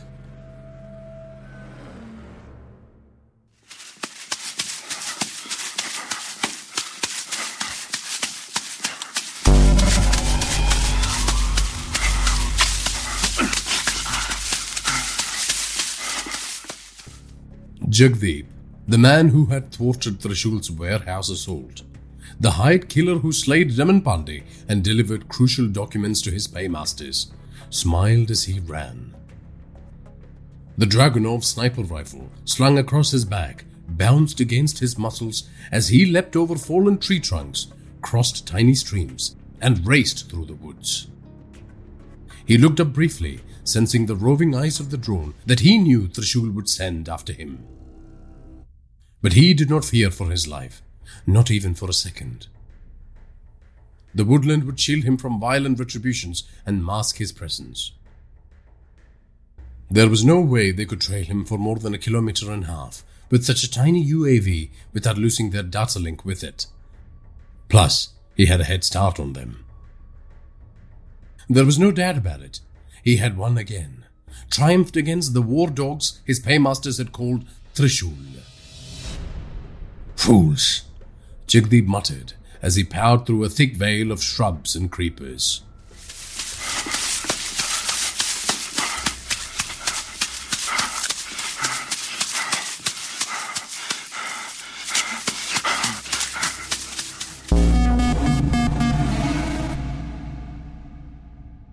Shit, shit, shit. Arihant mouthed as he checked the pockets of Vivek Malhotra's corpse. He found keys, a pen, a damaged burner phone, and a small leather bound book.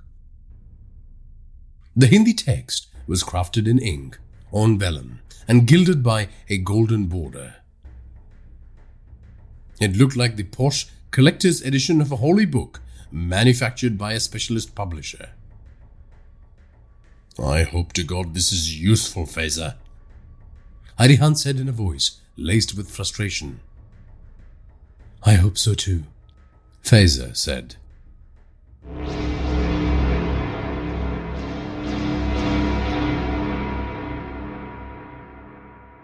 Somewhere within Sriman's Vedanta Society in Pune is a building shaped like a lotus flower in full bloom. Richly appointed trimmings such as velvet cushions, ruby red carpets, and gilded timber furniture showcased the power and wealth of its occupants. This was the headquarters of the Aryan Conclave, where their esteemed leaders gathered to make critical decisions. Peacocks grazed in the lush gardens surrounding the edifice as the Grandmaster and his entourage walked through the cloistered passageways on their way to the main conference room. The Grandmaster was not wearing his capirote, but he was swathed in his usual uniform, an off white silk robe embroidered with golden motifs. He was clean shaven, and his piercing green eyes captured the attention of those who gazed at his face. A noble strength radiated from his toned body as he strode forth to his intended destination. The Grandmaster stopped to greet a devotee dressed in white robes.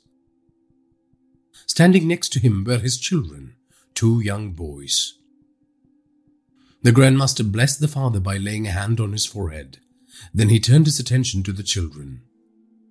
Did Baba show you the name of your family written in our holy book? The boys nodded enthusiastically, bright smiles gracing their cherubic faces.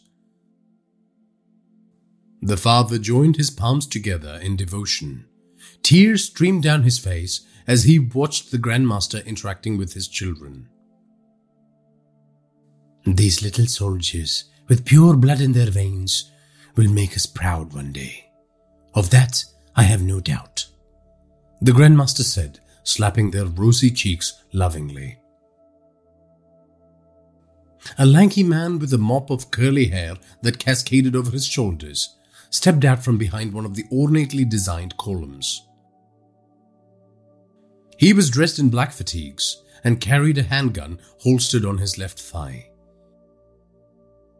He approached the group hesitantly, his eyes fixed on the Grandmaster.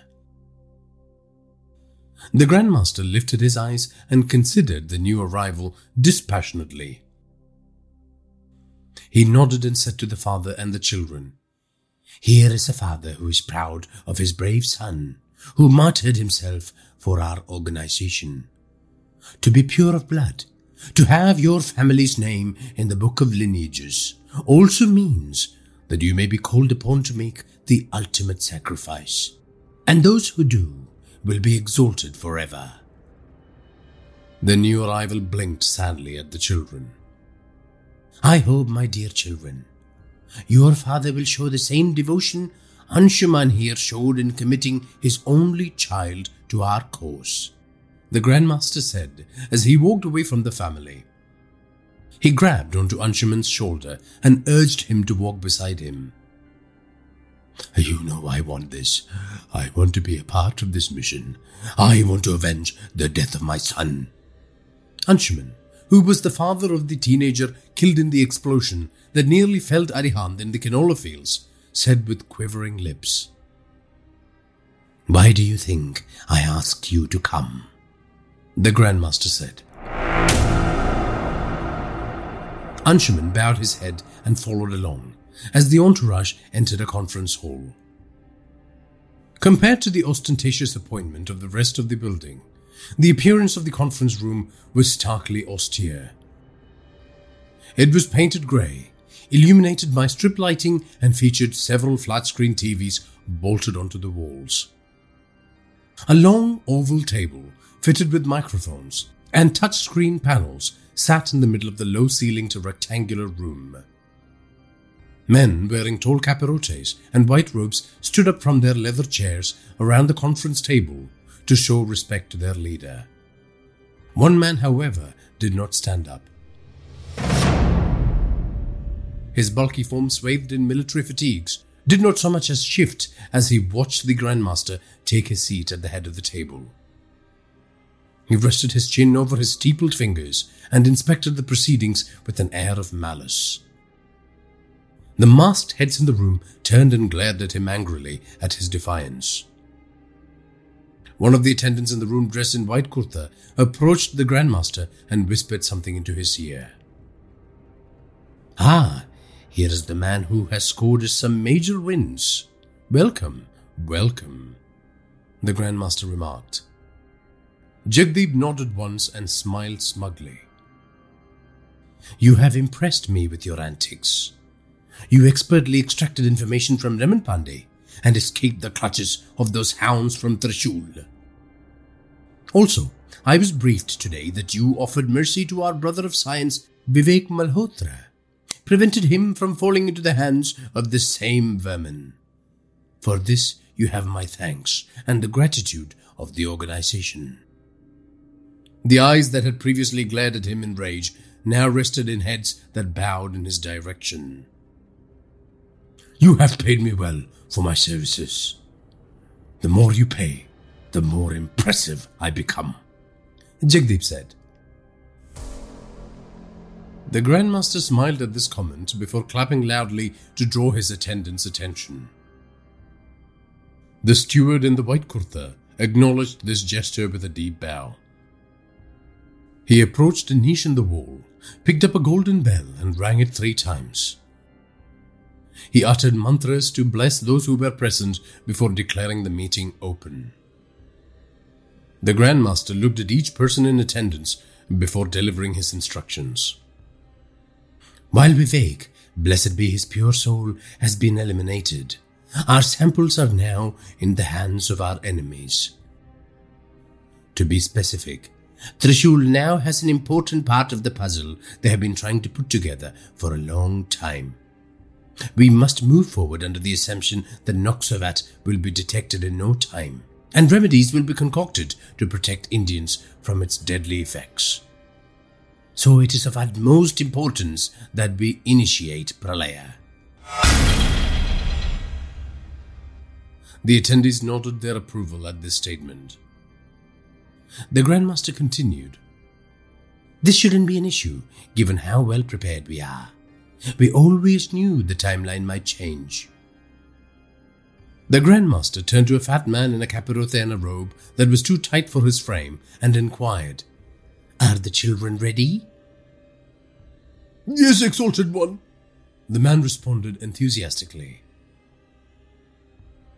The Grandmaster turned to Anshuman, who was standing at attention beside him, and said, You will operate under Jagdeep's command at Primary Site Alpha.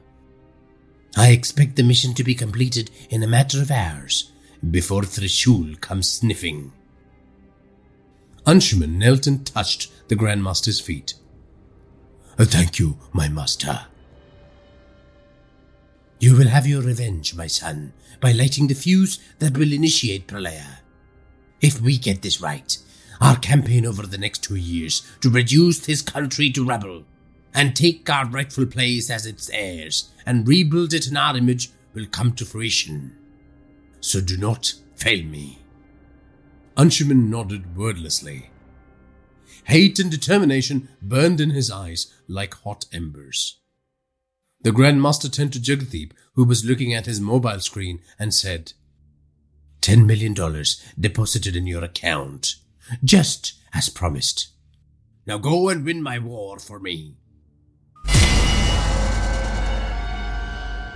You have my thanks, Grandmaster, and my expertise, Jagdeep said respectfully. It is time then, the Grandmaster said. One of the Aryan Conclave members tapped the touchscreen panel on the conference table and activated the screens around the room, which broadcast news feeds from various national TV channels. Let the carnage begin, the Grandmaster said as he leaned in to watch the scenes of destruction from Indore.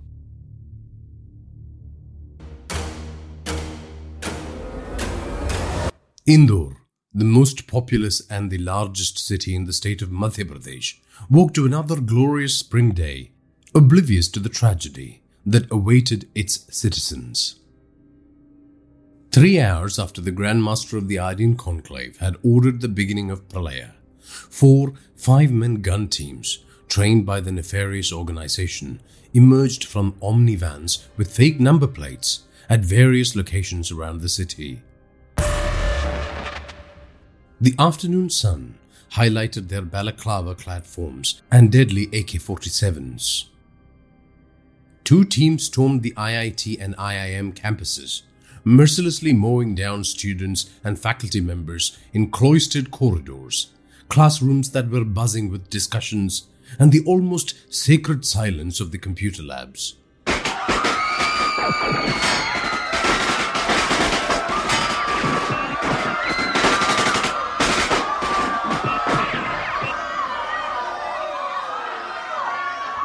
Bullet holes adorned the facade of these institutions of learning. Murals depicting our nation's greatest scientific and economic achievements were now coated in the blood and brain matter of some of India's brightest minds. One of the teams hit the crowded streets of Sarafa Bazaar, where bargain hunters were torn to shreds by bullets that raked the streets and pulverized shop fronts selling textiles, electronics, and specialty goods.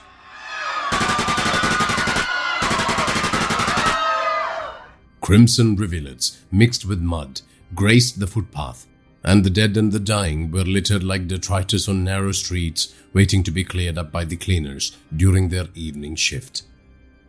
At the local food court, innocent men, women, and children snacking on poha and other delicious snacks were pulped to unrecognizable chunks of meat as concentrated bursts of fire were unleashed on lunchtime crowds.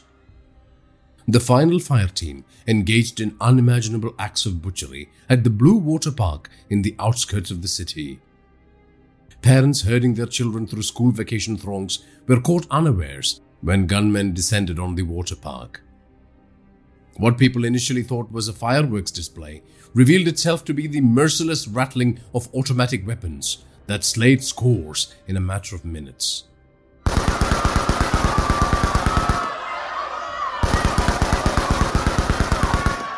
Small cohorts of poorly armed police, security guards, and brave citizens mounted a fierce fight back at all the locations.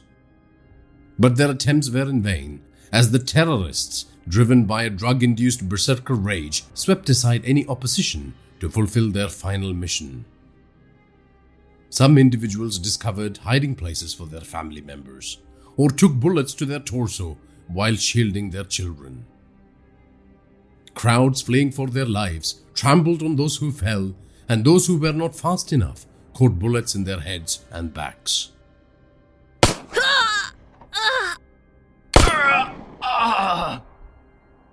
By the time paramilitary reserve forces arrived, accompanied by additional battalions of police, the massacre had halted and the Aryan conclave killers were holed up in hotels, offices, malls, and homes prepping for a suicide mission to take as many people down with them as possible when law enforcement came knocking.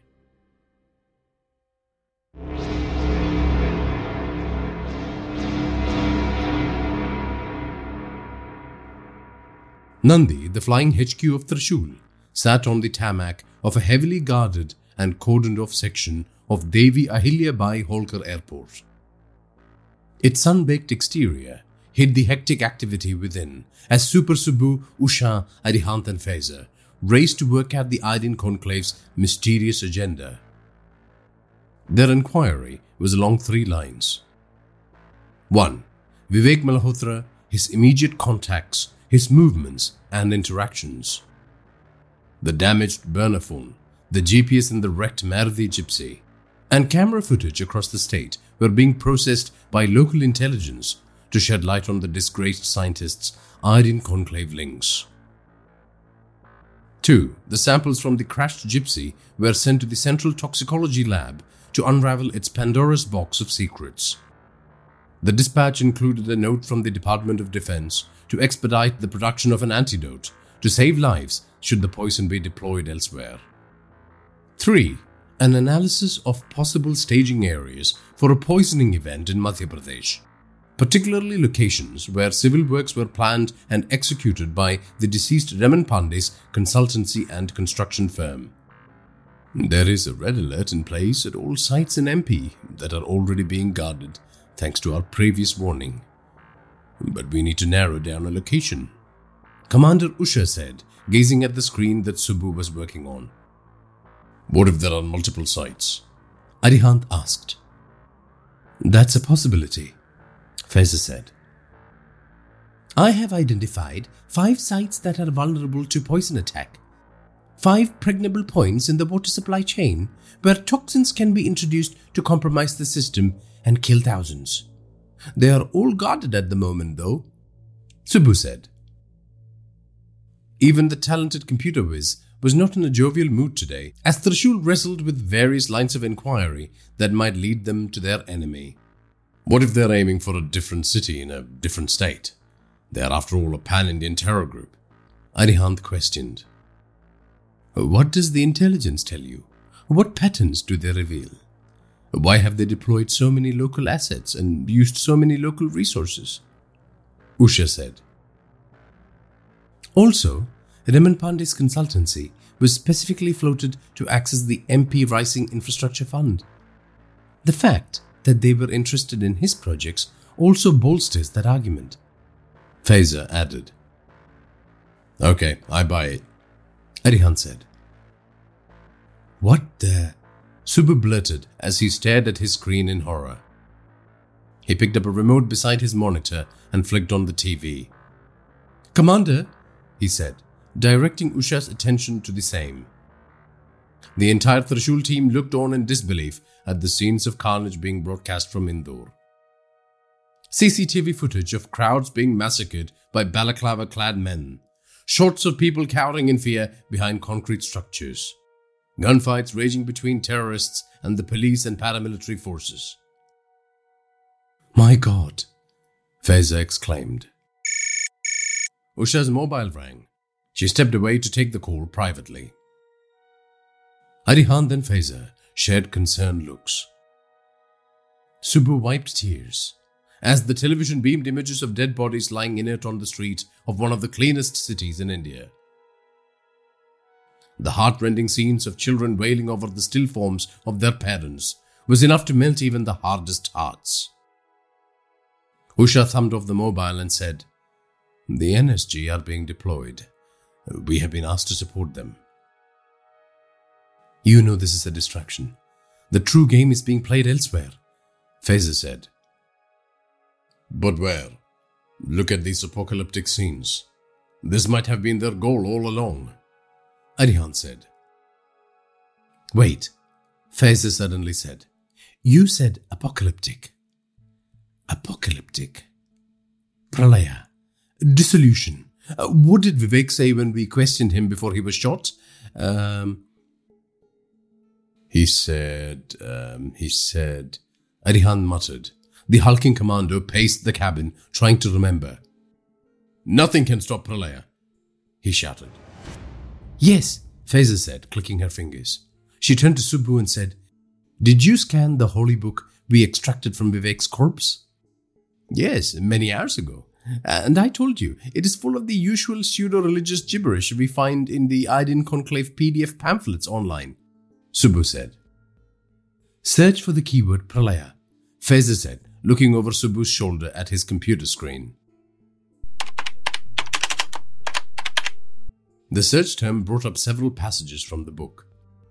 Usha, meanwhile, took another quick call and hung up and said, They will call me in five and advise the deployment zone. Faiza nodded and continued to scan the passages highlighted by the search program as Subbu scrolled through the selections. Stop, Faiza said. Check this out. The final act of cleansing, the first sacred steps towards Pralaya, the dissolution of the old and the rebirth of the new, will begin in Jalud, on the banks of Maa Narmada. Faiza read from the screen. What is in Jalud? Arihant inquired. Raman's consultancy procured solar power panels and upgraded the pumps for the site last year, Subbu said. And that just happens to be the holy site from where Aryan Conclave will begin its apocalyptic campaign of terror to cleanse the unworthy. Faiza said, stepping back involuntarily. Deep concern was writ large on her face. That's where we need to be. The NSG can handle what's happening in the city, Faiza said, determination shining on her face. I agree, Arihant said. We must stop them, Commander. Usha's mobile rang persistently, but she didn't pick up the call. The whole team looked at her distinguished face in anticipation. Well, you are not going by yourself, she said with a smile.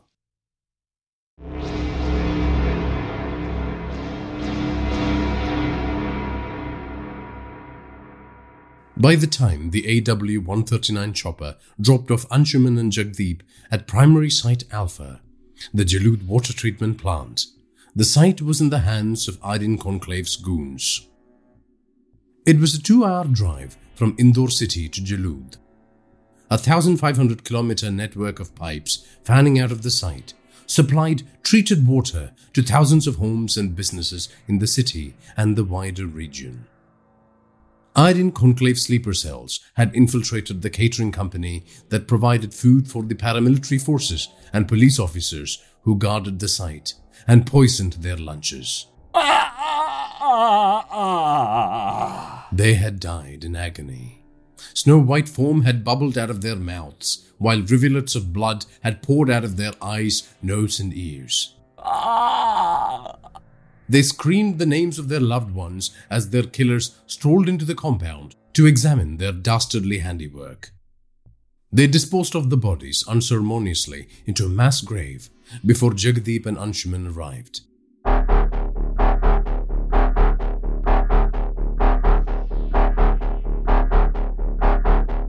Jagdeep was wearing an outfit resembling the uniforms of Indian Black Cat commandos, complete with a bandana around his head, while Anshuman wore a grey tank top, a fitted bulletproof vest over it, and a blue jeans with custom pockets for magazines.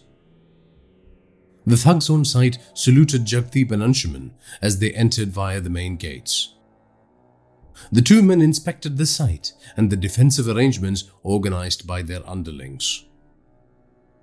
The gates of the pumping station compound opened up to a wide tiled pathway, which led to three narrow metal bridges that cut across a large tank which was the size of a European football field. Solar panels floating on the surface of the water body powered the station with green energy. The bridges provided access to the entrance of the pumping station, which was a squat rectangular building.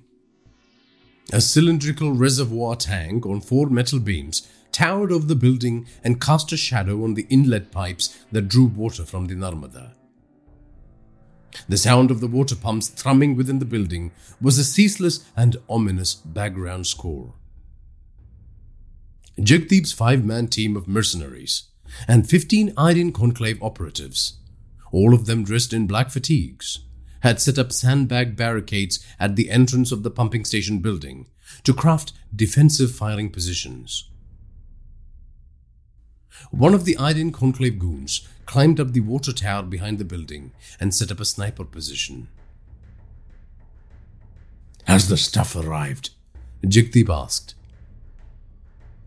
The truck will be here in five minutes, boss, one of the men said.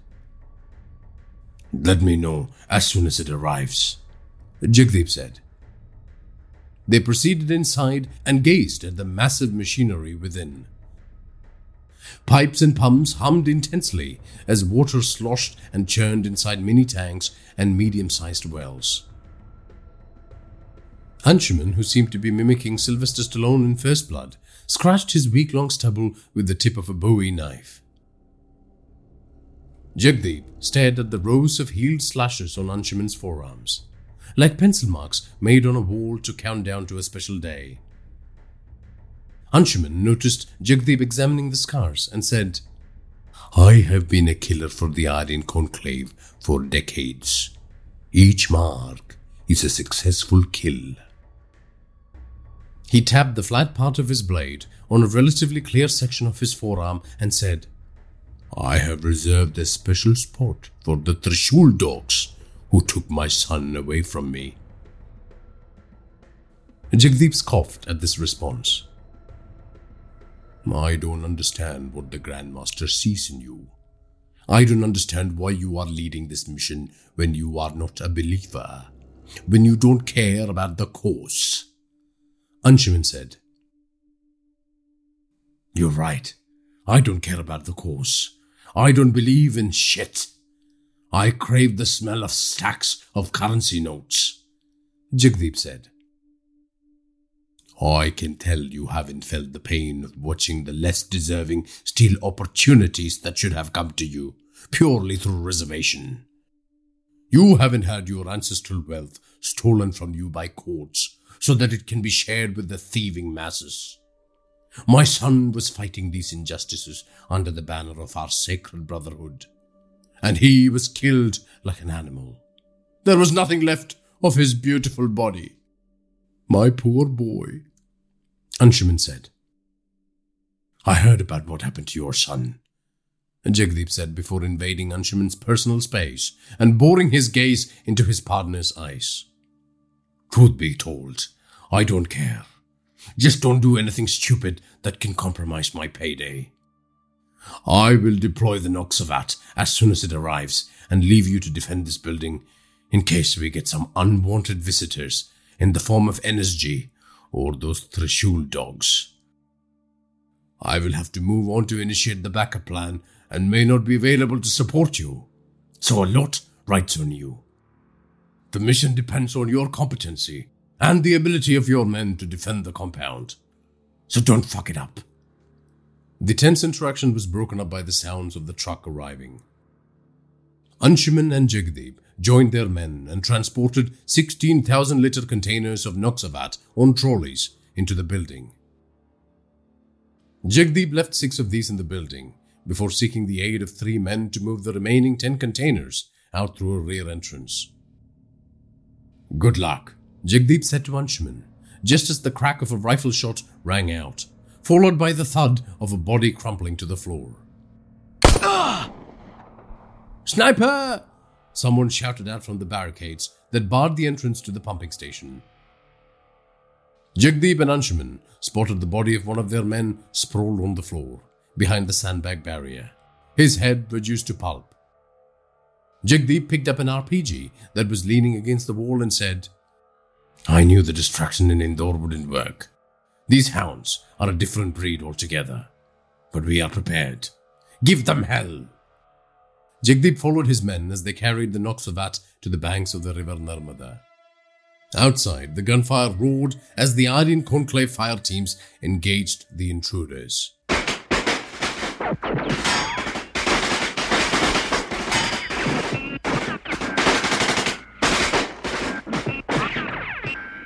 Anshuman watched the hire killer and his team leave before instructing two of his men to start pouring the Noxavat into the outlets of the water treatment plant.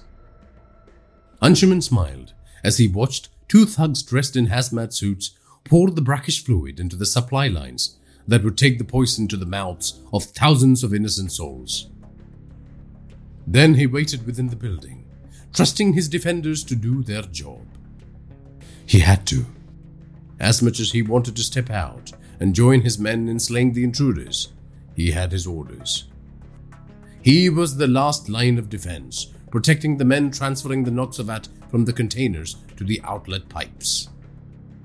He was death incarnate for those who dared to disrupt the first steps towards Pralaya.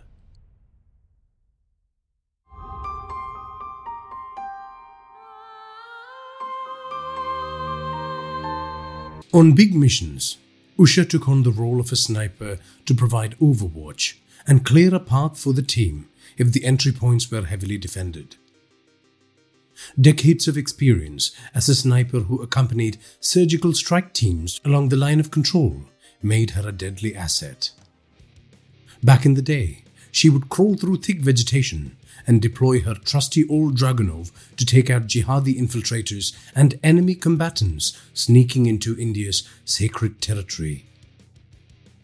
Now she looked through the Kahles ZF 69 scope of the Austrian SSG 69 rifle at the combatants arrayed against her team. They were positioned behind sandbags and other barricades stacked up at the entrance to the pumping station. With an effective firing range of 800 meters, the weapon was a good fit for the mission. Usha lay prone, covered by her ghillie suit, on a rocky outcrop jutting out of one of the hills surrounding the compound, about 700 meters from the pumping station building. Subbu was in a nearby van operating a PD 100 Black Hornet Nano UAV. He was serving as a spotter, calling out targets to Usha enabling her to calculate her firing vectors through the haze of the smoke grenades that Arihant and Faiza had deployed when they stormed the compound.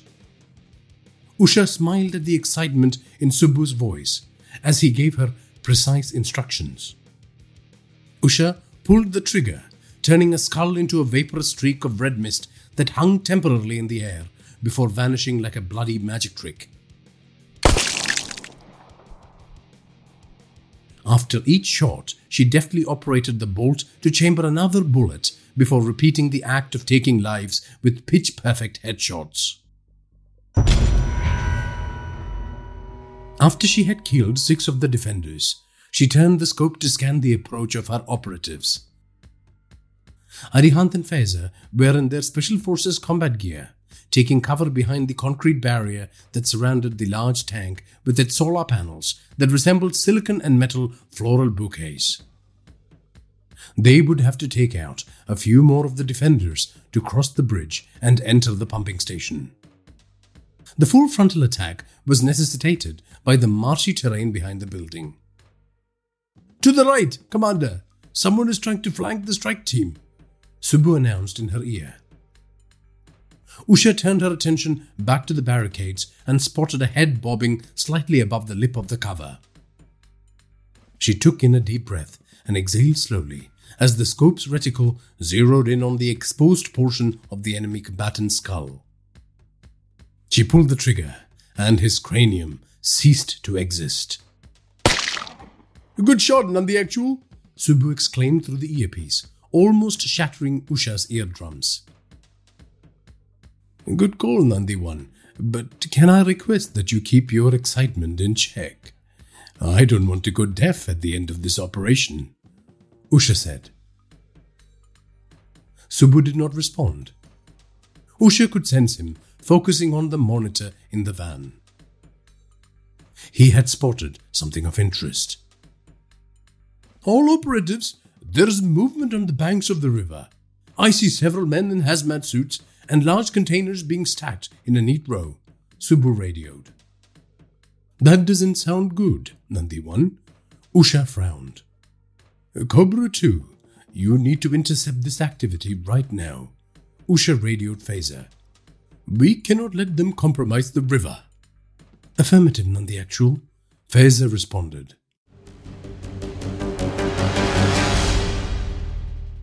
The Aryan Conclave sniper was frustrated that he couldn't get a lock on the enemy sniper, wreaking havoc on their defensive line due to a lack of line of sight. He was also pissed off that he couldn't take shots at the two Trishul operatives on the other side of the tank thanks to the lingering haze from the smoke grenades. In short, the position he had chosen for himself on the water tower was rubbish. There was only one solution. He needed to climb higher. In fact, he would need to be on top of the water tower to achieve his objective. He hissed out his annoyance before picking up his equipment and clambering up the narrow steel ladder that would take him to the flat top of the tower. Once he got there, he laid out the canvas to protect his torso from the hot surface of the tank that had been absorbing the fury of the blazing sun all day long. He lay prone and glassed the compound.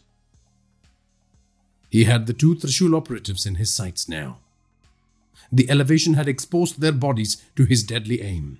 But first, he wanted to get hold of the son of a bitch who was sniping them from a distance.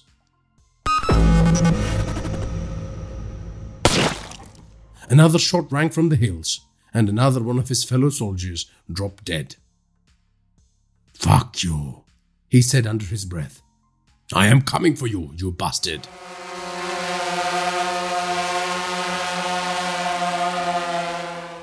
A buzzing sound caught his attention, and he scoped ahead to find a small UAV hovering over the compound. Assholes, that's how you're doing it. A spotter in the sky. He glanced the surroundings and could not spot the sniper. This person was dug in good and hidden by top grade camouflage. The drone floated into his field of vision, seeking its next victim. It buzzed like an annoying fly, and its sound made his blood boil. He had no choice. If he didn't take it out, more of his mates would die today. He would focus on slaying his enemy after he had destroyed his crutch. The drone was firmly in his sights now, and he pulled the trigger and shattered it to pieces. The Aryan conclave sniper pulled back the bolt mechanism cleared the chamber, and then loaded another bullet before panning his barrel across the surrounding hills. He scoped the trees and the rock formations, looking for the tiniest glint of glass or metal, his trigger finger ready to execute the bane of his existence.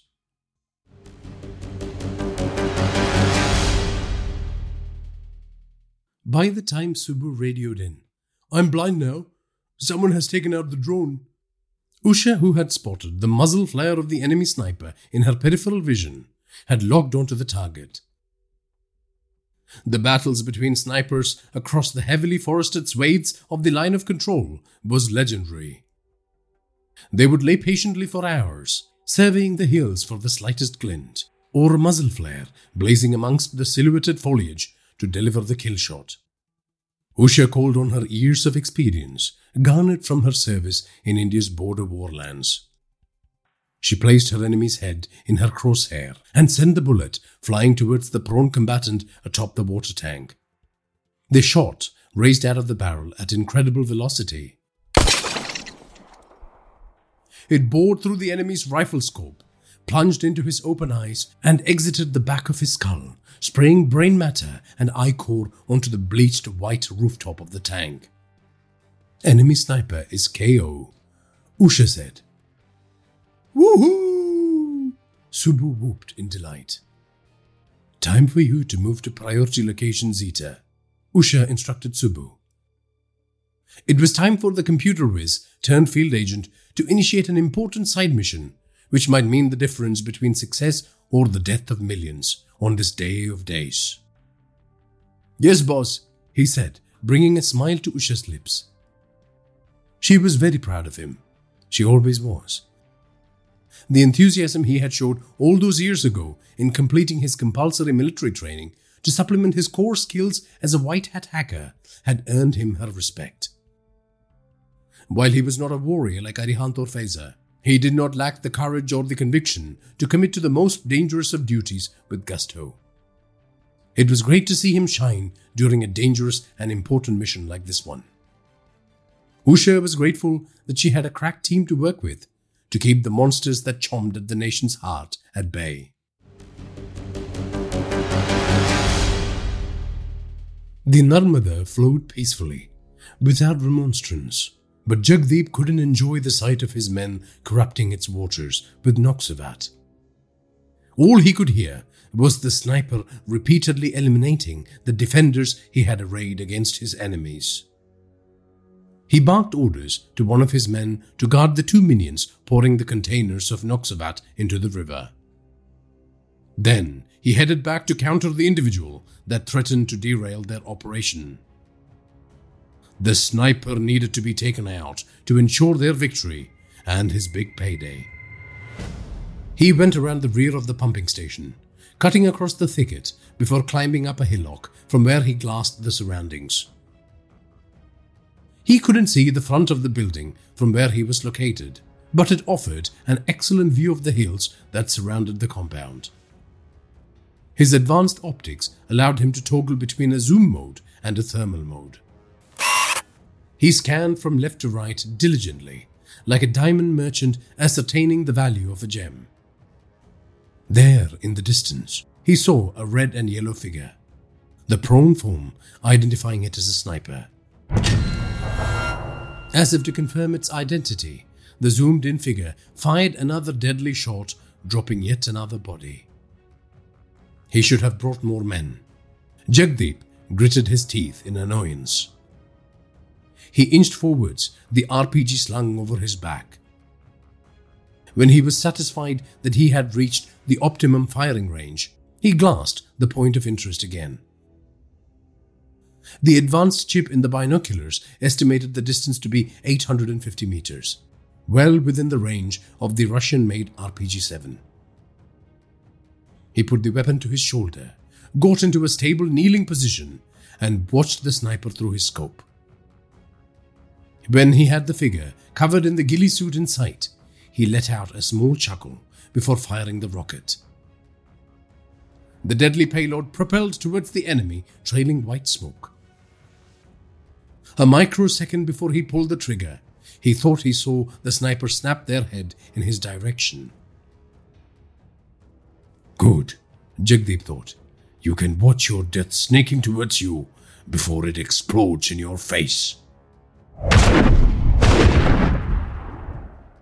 The rocket unleashed its fury on the rocky formation where Usha was positioned, exploding with concussive force. It shattered rocks and sent chunks of debris flying in all directions. A compact fireball blackened the surrounding trees and stripped them of their foliage. No one could have survived the fiery devastation unleashed by Jagdeep.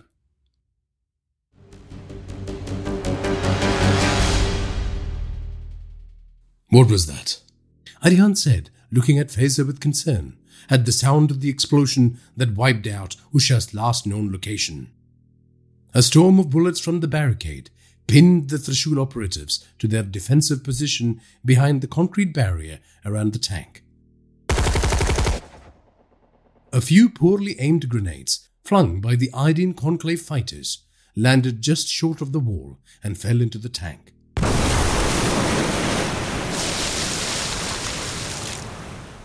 The resulting explosions caused the water to geyser up and splash back down into a churning mass of white bubbles.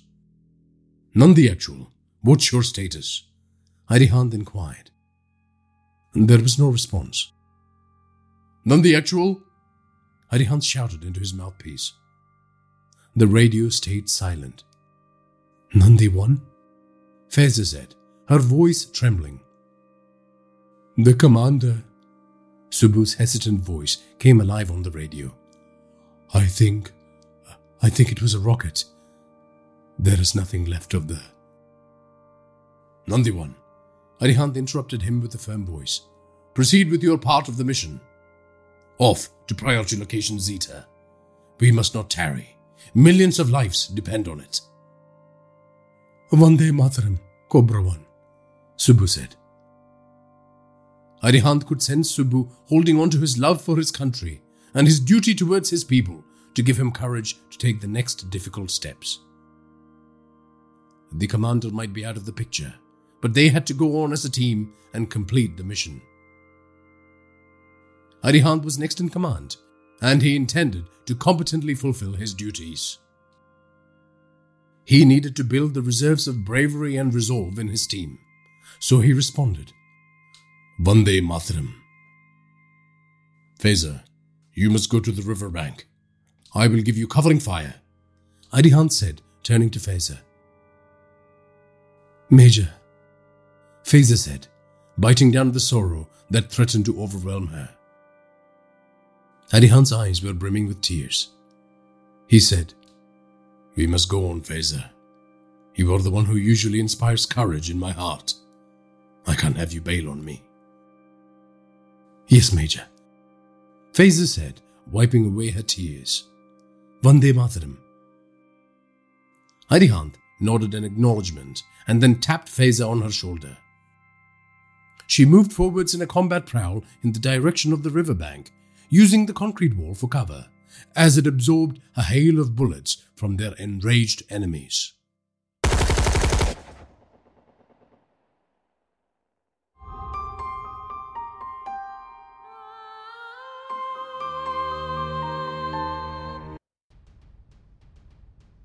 As Faiza made her way to the riverbank, Arihant placed his SR3 compact assault rifle over the lip of the concrete barrier.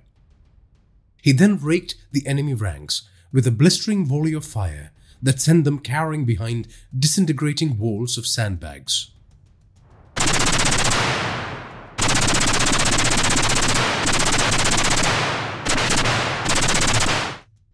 Round after round obliterated the defensive barriers and killed at least one overzealous defender who wanted to take on Arihant's shooting prowess. Arihant pulled out a grenade from his bandolier, released its pin, and flung it at the entrance of the pumping station. The grenade found its mark.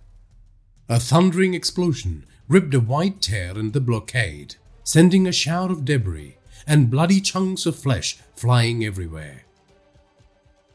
Time to storm the castle, Arihant thought before leaping to his feet and sprinting forwards via the leftmost metal bridge across the tank. His barrel scanned for targets as he swiftly made the crossing.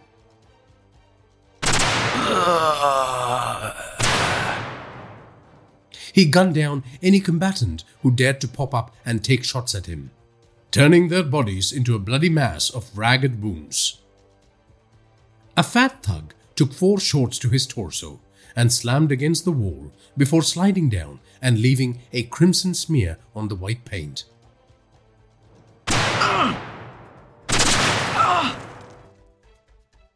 A machine gun wielder declaring his allegiance to the Aryan conclave did not even get a chance to pull the trigger as Arihant shot him where he stood, leaving behind a pulpy mess.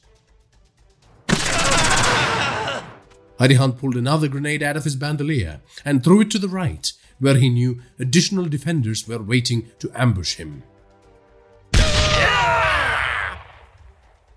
The detonation buckled that section of the building's entrance. The spectacular blast showered chunks of concrete and body parts into the pond, turning it grey and crimson. An arm flew off and landed in front of Arihant.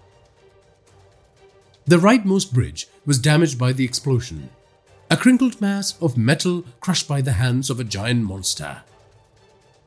More bullets flew out of Arihant's barrel, creating a carpet of dead and injured souls.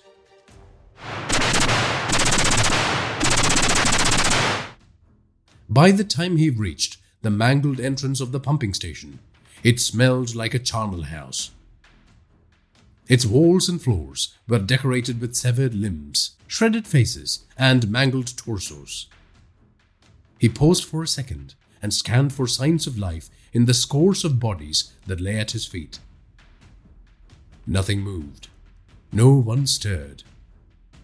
Regardless, he put bullets into the heads of a few of them just to be safe. He didn't want any nasty surprises assailing him from the rear once he got inside the building. As soon as he stepped into the cavernous pumping station, with its dizzying network of pipes and juddering equipment, he spotted two men in hazmat suits pouring chemicals into the outlets.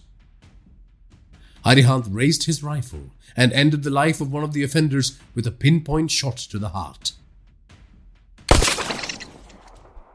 The dead body crumbled to the floor, surprising the other man in the protective gear.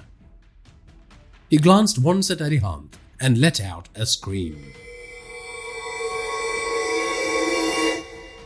However, before Arihant could plant a kill shot in his temple, a powerful kick from the left jerked the rifle out of his arms. A sidekick flew into his belly, compromising his breathing. Powerful arms grabbed the rifle off him and threw it aside before landing double elbow strikes on his jaw, flooring the Indian commando. Anshuman towered over Arihant like a vengeful demon. Arihant retrieved his handgun in the blink of an eye but Anshuman's leg lashed out like a coiled serpent and kicked it out of his grip. The gun clattered away. You, keep at it! Anshuman shouted to the last remaining hazmat clad goon. The man nodded fervently before returning to his task of introducing Noxavat into the water supply. Anshuman smirked at Arihant, who was taking rapid breaths to recover from the force of the blows he had received. Anshuman was an accomplished martial artist, known for using his devastating kicks to take out his enemies. He also wore steel capped shoes to double the impact of his powerful attacks. You have my permission to use your knife, Anshuman said, pointing to the combat knife sheathed against Arihant's thigh. Come on, get up, the hitman said as he backed away, leaving room for Arihant to rise up and get into a combat stance. Arihant unsheathed his knife. He shook his head to restore his focus. He held the knife in his right hand, the blade pointing upwards, while Anshuman held it in his right with the blade aimed downwards. You dogs killed my son. I will have my vengeance today. But I don't want it to be easy. Give me a good fight, so that I can shed your warrior blood at the feet of my brave son. Anshuman said, I can help you join your son in heaven. Arihant said, lunging forwards, his blade arcing down on the Aryan Conclave goon's neck.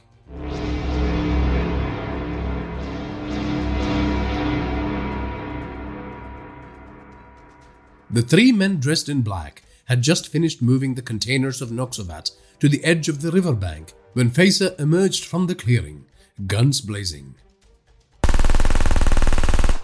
The Israeli Tavor CTAR 21 barked like a vicious hellhound. putting holes in several of the containers and draining their contents into the soil. One of the men in black fired a volley of shots at the intruder. A single shrapnel tore open the flesh on Faiza's shoulder. She let out a small cry in response. Another bullet thudded into her protective vest. It hurt like hell, but Faiza did not let that deter her from taking lives. Her riposte was a series of slugs that tore open the shooter's face and belly. He fell back like a tree that had been sawed in half. Shit! One of the other goons said as he fumbled with his gun. Faiza switched the rifle to fully automatic and pumped him with lead. His body smashed against a large container of Noxavat, and it toppled over, crashing into other containers, creating a domino effect which saw them tumble to the ground one after the other. You're going to join your friends in hell if you make a move, she shouted to the last surviving man, who was shaking like a leaf in a storm. Put your hands behind your back and slowly lower. Faiza began saying, but she didn't get to complete her sentence. Jagdeep, who was silent as a jungle cat, approached from behind and placed a chokehold on her neck. Got you, little bird. You won't be singing any bullet songs today, Jagdeep said as he squeezed the life out of Faiza.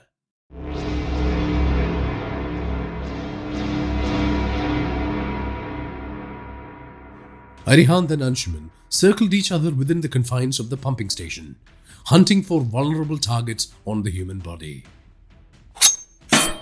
Blades clashed and elbows lashed out to deliver secondary strikes every time they came together in martial union. Each time one of the warriors closed in on a kill strike, the other interposed their blade to ward off its deadly impact. Sometimes the knives sliced through thin air. At other times, they scored bloodied lines on each other's flesh. Ah! Arihant's blade jabbed out towards Anshuman's belly, but the Aryan conclave devout parried the Indian soldier's effort with his muscly forearm before attempting his own thrust. Arihant leapt back, narrowly avoiding the sharp bowie knife. A flurry of furious strikes and counterstrikes created a lattice work of glinting blades in the air. They breathed rapidly as they disengaged briefly, before going back in for a blistering showdown of lethal knife play. Two equally skilled combatants cursed and grunted as they cancelled each other's attacks. die, die, vermin, Anshuman said as he menaced Arihant with quick strikes, one aimed at his neck, other plunging straight towards his heart, another one racing towards his inner thigh. Slash after slash, delivered with vehemence, sought delicate zones on Arihant's muscular frame but the Trishul operative evaded every attack directed at him with the grace of a ballet dancer. At one critical point, Anshuman seemed to lose his balance, and Arihant latched onto this opportunity to kick his opponent's shin and slash open his left arm. Ah! Anshuman screamed in pain and threw a sharp kick aimed at Arihant's face, which the commander fended off with his left arm. Pain shot through Arihant's bone as the steel capped shoe thudded into his flesh. Ignoring the throbbing pain, Arihant lunged and stabbed into Anshuman's left shoulder. The combat knife slipped through his flesh, and hot blood spurted out of the wound. Anshuman roared in pain and fury and immediately spun around to deliver a round kick that snapped Arihant's face sideways. Another blistering taekwondo sidekick into the belly sent spittle flying out of Arihant's mouth. Anshuman surged forwards and crash tackled the Trishul operative to the floor. Arihant's knife spilled out of his hand as he slammed into the ground with a loud thump. Anshuman climbed atop Arihant's body. He straddled Arihant with both his legs as he sat on his belly. I don't know which of you dogs killed my son, so I will just have to content myself with killing all of you. Anshuman said, examining his own blade like he was laying his eyes on it for the very first time. Arihant's head was reeling from the strikes that Anshuman had landed on him. He turned to the right and saw the lone goon in the hazmat suit pouring Noxavat into the water system. The taste of bitter disappointment filled his mouth. He then turned to face Anshuman, who was waiting for Arihant to make eye contact with him. Look at me, coward! Witness the sorrow in the eyes of a grieving father. See the face of your killer, Anshuman said. Saying this, he brought down the blade on Arihant's face.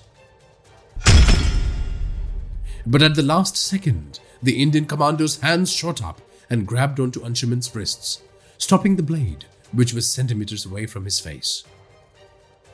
Anshuman grunted as he poured his strength into pressing down the knife, willing its sharp edge to plunge into his enemy's head.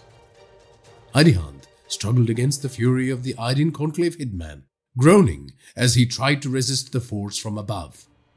His strength waned as the blade edged closer to his flesh, and its tip extracted the first drop of blood from his face.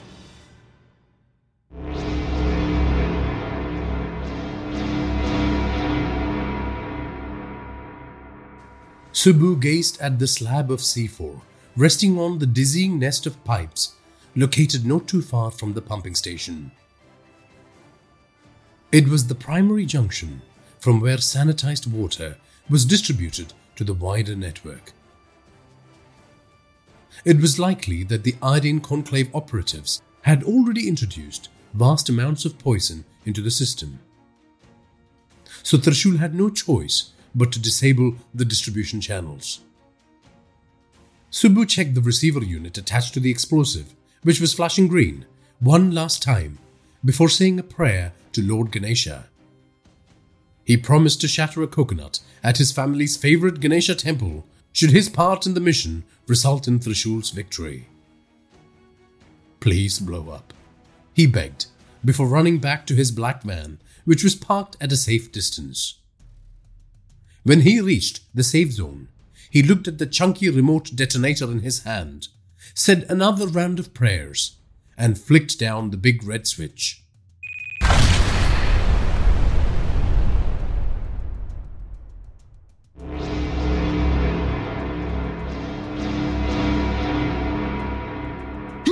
Punishing bolts of pain shot down Arihant's wrist as he fought against Anshuman's attempts to skewer his head with the bowie knife. Ah! His grip strength waned, and the blade responded to his weakening defense by gouging his face with its sharp end.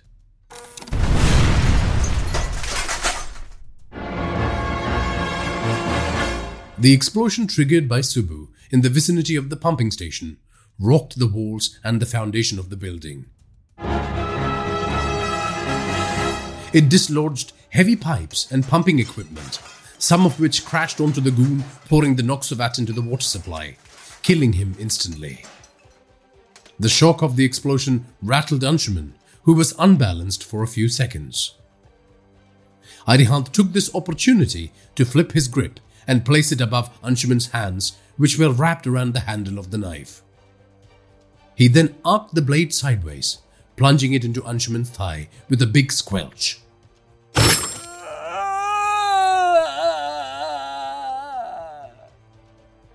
The Aryan Conclave killer let out a high pitched scream. Arihant raised his hips up, bucking Anshuman from his perch. He then shrimped sideways to the left, dislodging Anshuman's mass from his body. Anshuman slid off Arihant's torso and rolled onto the floor, his face a mask of agony. He couldn't pull out the blade. If he did, he would bleed to death. Arihant leapt up to his feet and stood over the distressed form of his enemy, who was trying to kick him with his good leg. Arihant leapt over the striking leg and slammed his boot down into his opponent's kneecap, shattering it. It elicited a thunderous roar of pain from the debilitated hitman.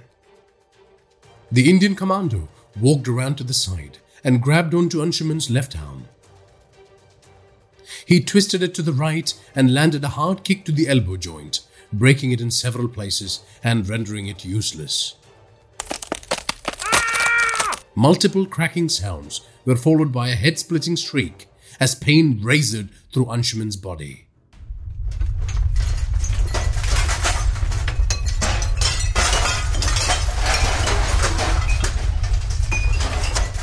The structural integrity of the pumping station was compromised by the explosion triggered by Subbu.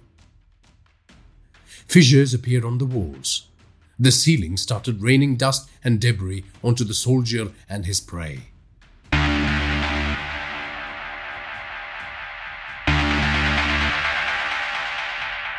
I think your vengeful mission has failed. Your future attempts to poison the hearts, minds, and bodies of our countrymen will also fail.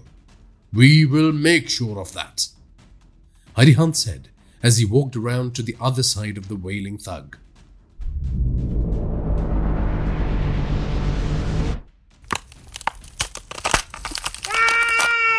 He broke Anshuman's right arm in a similar fashion.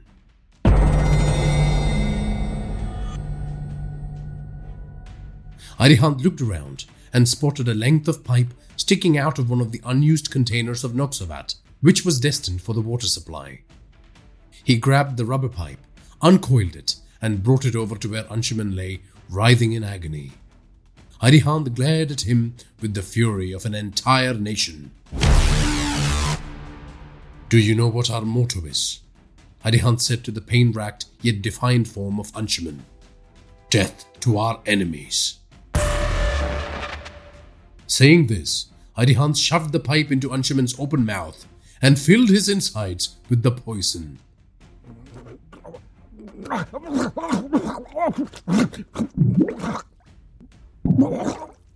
The same toxic fluid he was hoping to pump into the bodies of innocent Indians.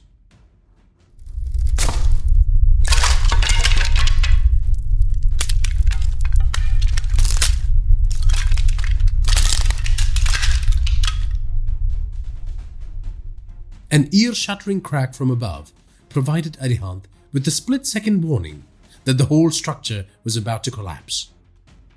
Arihant watched the twitching, gurgling form of the dying hitman for a brief second before discarding the pipe and jumping up to his feet. As he sprinted towards the entrance, the whole building came down around him in a cacophonous uproar.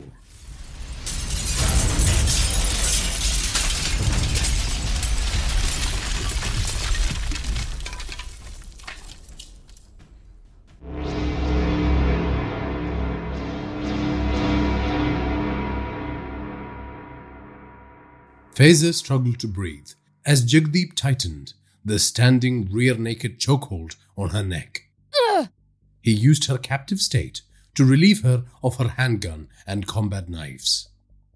The last surviving man in a hazmat suit, who Faiza was in the process of arresting when Jagdeep intervened, saw a window of opportunity to seek revenge for Faiza's cold blooded murder of his mates. He threw his gas mask away and pulled out a machete from a duffel bag. He rushed at Faiza, the blade raised up, as she squirmed to escape Jagdeep's hold on her. When the thug was close enough and about to bring the machete down on her head, Faiza surprised him by leaping up with both legs and landing a deadly kick to his windpipe. The man dropped his weapon and staggered back, clutching his throat. He croaked and wheezed for a few painful seconds before collapsing to the ground. After taking a few ragged breaths, his body went still. You are dangerous, little bird. There is fight in you, even as I am choking the life out of you, Jagdeep said. Faiza croaked in an attempt to respond to him. Die, little bird, die, Jagdeep said. Faiza only had moments before she blacked out. She had to execute her escape move in the next few seconds. In her mind, Faiza played out the defense for a standing rear naked chokehold taught to her by Israeli Defense Force instructors. She was grateful for the weapons free, close quarters combat tactics she had learned from Sayeret Matkal, the elite Israeli Special Forces Division, otherwise known as Unit 269. Mm. She placed both hands on Jagdeep's choking arm and dropped her hips low while pulling down on it, as if she was attempting a squat. After her hips were below Jagdeep's hips, she twisted the choking arm forwards and turned to the right and exited the submission hold. Jagdeep snarled in frustration at Faiza's successful execution of the complex escape technique. She coughed and sputtered as she attempted to open up her airway. A band of pain seared her neck, reminding her of how close she had come to dying. Good, I'm impressed, Jagdeep said, stepping forwards to land the first of many blows. Faiza parried a few with her forearm and sometimes ducked underneath his powerful strikes. But a few of the thunderous crosses delivered by Jagdeep smashed into her upper torso as she tried to evade them. One clipped her temple and nearly sent her sprawling to the ground. Faiza retorted with a series of sharp jabs to test Jagdeep's guard before spinning and landing a back fist across Jagdeep's chin. Ah! Jagdeep spat a mixture of blood and saliva from the corner of his mouth and gave her a crimson smile. Like I said, I am impressed, Jagdeep said with a lecherous grin. He surged forwards and pummeled Faiza with a series of punches and kicks before sneaking inside her guard and leaping up to land a knee to her chest. Faiza staggered back, letting out a series of painful dry coughs. Jagdeep did not wait for her to recover. He rushed at her and threw a haymaker with the intention of taking off her head. But Faiza ducked and weaved and landed a spinning head kick that crushed Jagdeep's orbital bone under his eye. He roared in agony as he pressed his fingers against the injured bone. Faiza landed a forceful Muay Thai straight kick into her enemy's belly, causing him to gasp for air. She followed this with a series of crosses and jabs that reeled the hulking mercenary. He grunted as each powerful strike damaged his flesh and bones. Just as Faiza was about to land a Superman punch to his face, Jagdeep surprised her by surging forwards with his head down, like a bull charging a matador. The mercenary grabbed her by her waist, lifted her up like a WWE wrestler, before backslamming her into the solid ground. Oh. Luckily, Faiza had the presence of mind to protect the back of her head by keeping it elevated. However, the force of the fall jarred every single joint in Faiza's body and sent a punishing wave of pain crashing through her upper and lower back.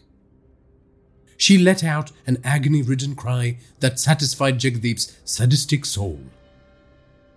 Jagdeep bent down and glared at Faiza. Let me look at you now. You still look pretty, little bird. You won't after I'm done with you, Jagdeep said.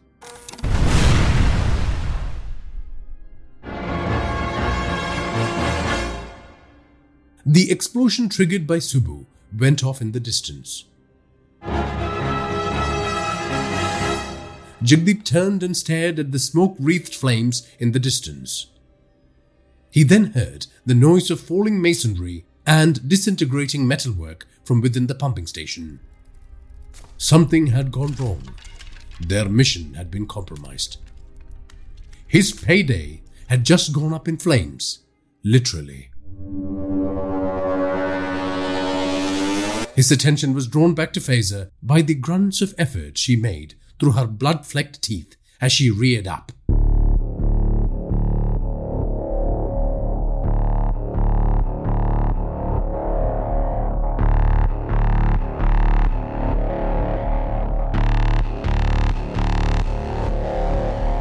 She struggled to stand on both her feet, but a look of submission never crossed her bruised facial features.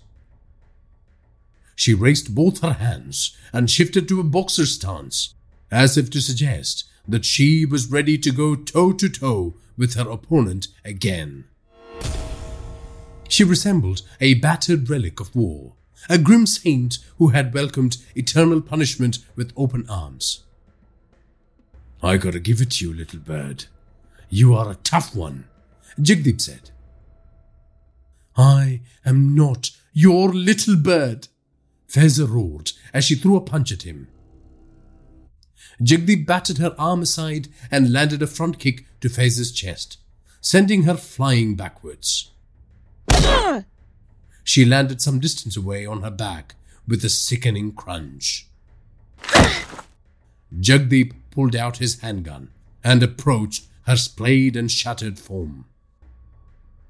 The mission has been compromised. So, as much as I would have loved to beat you to death with my bare hands, I'm not getting paid to do it. I ain't doing shit for free. It's time to bail. Oh, but I have always got a free bullet or two to offer as a parting gift.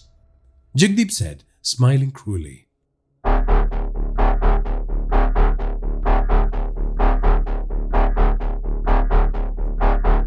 Behind Jagdeep, the pumping station disintegrated and fell in on itself, creating a mushroom cloud of dust.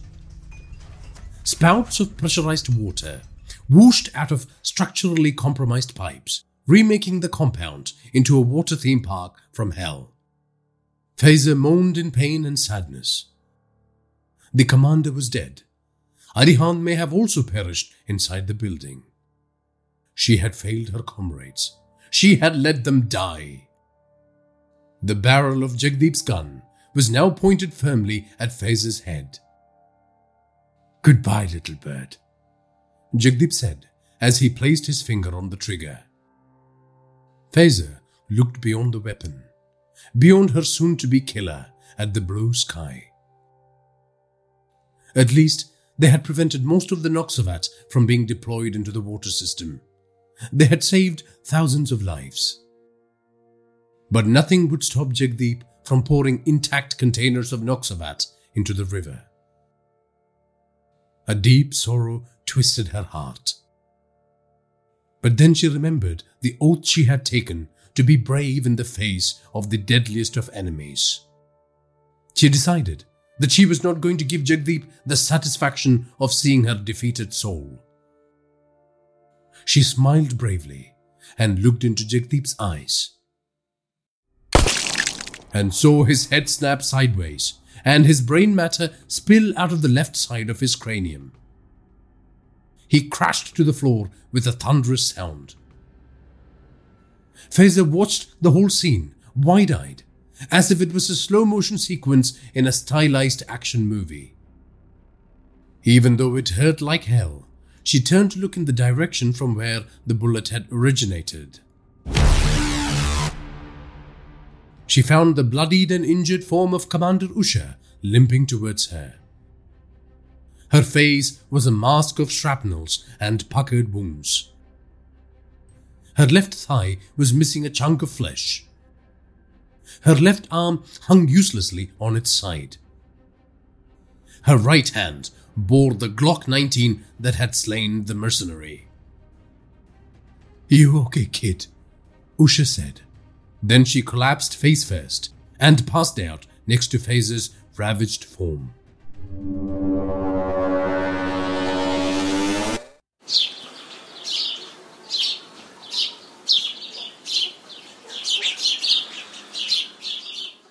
Even though it had been three months since the raid on Jalud, Faiza could sense the throbbing remains of injuries across her body. As she lifted up the binoculars to glass the valley, a dull pain pounded away on her lats. But it did not distract her from the task at hand. Nothing could distract her from the task at hand. A village of thatched huts and tiled single story concrete blocks appeared in her eyepiece. She panned to the left and focused on a house painted lime green with red tiles on its roof. A cowshed made from bamboo and palm leaves, and a copse of fruiting trees dominated its background. Faiza's Ami was sweeping the ground in an orange silvar that had faded with time. She looked older now, much older than when Faiza had last come to spy on her. She gazed longingly at her Ami's hands wrapped around the broom and yearned for a caress from her calloused fingers. She examined her robust bosom and imagined the warmth radiating from it. That's all she could do. Imagine. She was, and always would be, the watcher in the distance. When you joined Trishul, your life as an ordinary citizen and your bonds with your family members ended instantly. A public life and loved ones were deemed too dangerous for Black Ops operatives who joined the division. Before the ink dried on their employment contract, their families were notified of their death on the field of battle or during a training mission. A brave sacrifice while performing their glorious duty for their original regiments. A charred, orphaned, unrecognizable body was committed to their respective gods in the presence of their family members. Flags would be wrapped around their coffins. Guns would be fired. A lie would be born. Their old life would cease to exist. It was curtain call for their roles as daughters, sons, wives, or husbands. Their near and dear ones would get a generous pension from the government of India. As a tier 1 operator, they would receive anonymity and a life of unending war till death claimed their soul. Their only family was their fire team members. Their only mother was Mother India. There was only one man who had broken this precedence. The legendary Trishul operator, known only as Operator X. The man who had rescued Faiza from Morocco. He escaped in the middle of a mission against a notorious criminal organization known as Company B and was never found again. There were rumors that he had managed to change his identity and reintegrate into civilian life. Faiza wept tears of sorrow as she continued watching her mother through the binoculars. Hummy, she mouthed in a hushed tone.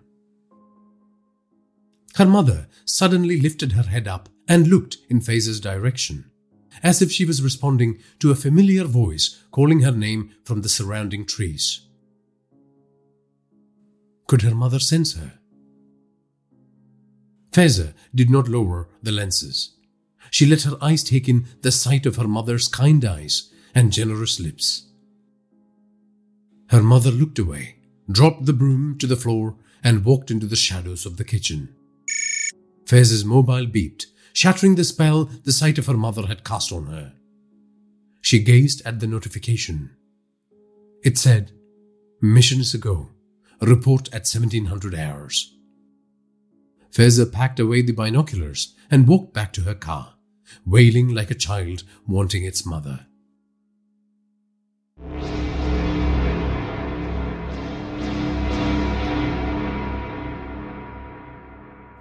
Vivek Malhotra the former disgraced scientist from the National Serum Institute, and Aryan Conclave Bhatt, who Arihant and Faiza tracked down after the poisoning event in Barwani and had the misfortune of copping a bullet in the head from Jagdeep, was an avid diarist.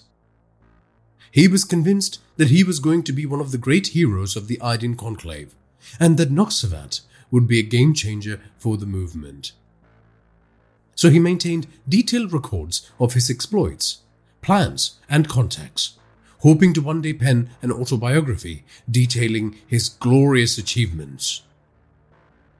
When Trishul successfully thwarted the attack on Jalud, the Department of Defense had no choice but to hand over the covert investigation of the source of the dastardly acts in Indore city to the Black Ops Agency.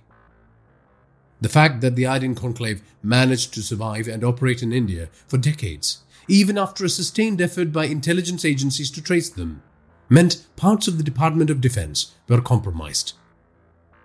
There was a mole, or several moles in the corridors of power, leaking information to the traitors, allowing them to be one step ahead of Trishul.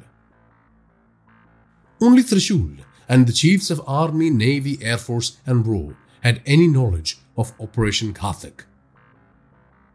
The unit nicknamed Night Hunters, Trishul's elite rendition specialists, tracked, monitored, and bagged persons of interest who had helped the Aryan Conclave carry out attacks. They did this with the help of the information in Vivek Malhotra's diaries and digital devices. The suspects were renditioned and taken to black sites in Rajasthan, where operatives who specialize in strategic torture obtained information that helped build a comprehensive picture of their enemy. Within two months, phone taps, cyber intercepts, and physical stakeouts were in place to monitor activities at the Sriman's Vedanta Society in Pune. High quality images from the Indian made Rustom 1 UAV's cameras, clicked from an altitude of 3,000 feet over 30 days, showed unusual activity in the compound and a concentration of gun bearing security staff guarding the lotus shaped building at the center of the compound. Clearly, there was more than religious studies and meditation sessions going on at the venue. Phone taps, cryptic messages between individuals within the compound, and video recordings combined with the confessions of captured Aryan Conclave operatives had confirmed what Trishul suspected. The architect of death who signed off on the murder of hundreds in Indore city, who may have caused untold damage if the water supply and the river were poisoned, was present at the ashram. However, plans were afoot to shift their base of operations to Assam. There was only a small window of opportunity to nab the mysterious leader seen in the UAV photos and surveillance videos. Usha, who had survived the attack in Jalud, was wearing an arm sling and restricted to a wheelchair. The army medical staff had recommended six months' rest. However, she insisted on being present to guide her operatives as they prepared to prosecute Operation Karthik on the night of May 29th to seek bloody revenge. Arihant and Faiza had received the same message. Mission is a go. Report at 1700 hours. They were briefed inside Nandi, the flying HQ, on their way to Pune. They were instructed to use stealth tactics to begin with and show no mercy. Only the package identified as the Grandmaster warranted retrieval. The rest would experience the terror and pain felt by so many men, women, and children in Indore as they were shredded by Aryan Conclave bullets.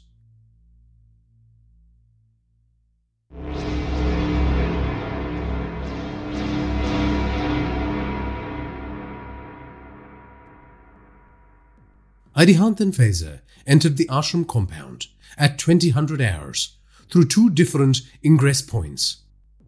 Two vulnerable areas in the tall walls, which were dark spots unmonitored by CCTVs or patrolling guards.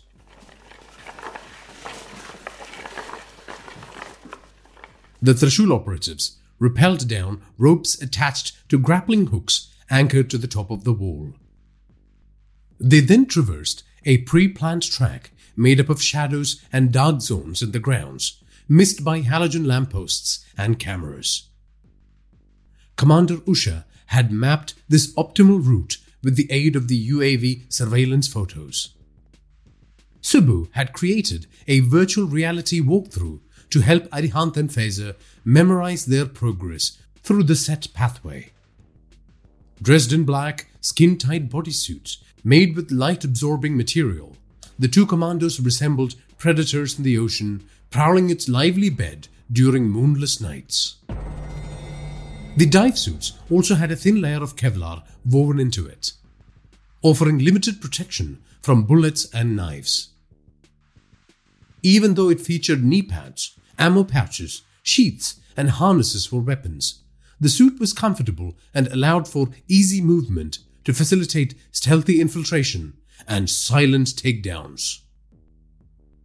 ENVGB helmet mounted dual wave band goggles, which featured thermal and image intensification technology, and also streamed a feed from the weapon scope to the goggles, allowed the soldiers to view the night like a black and white film.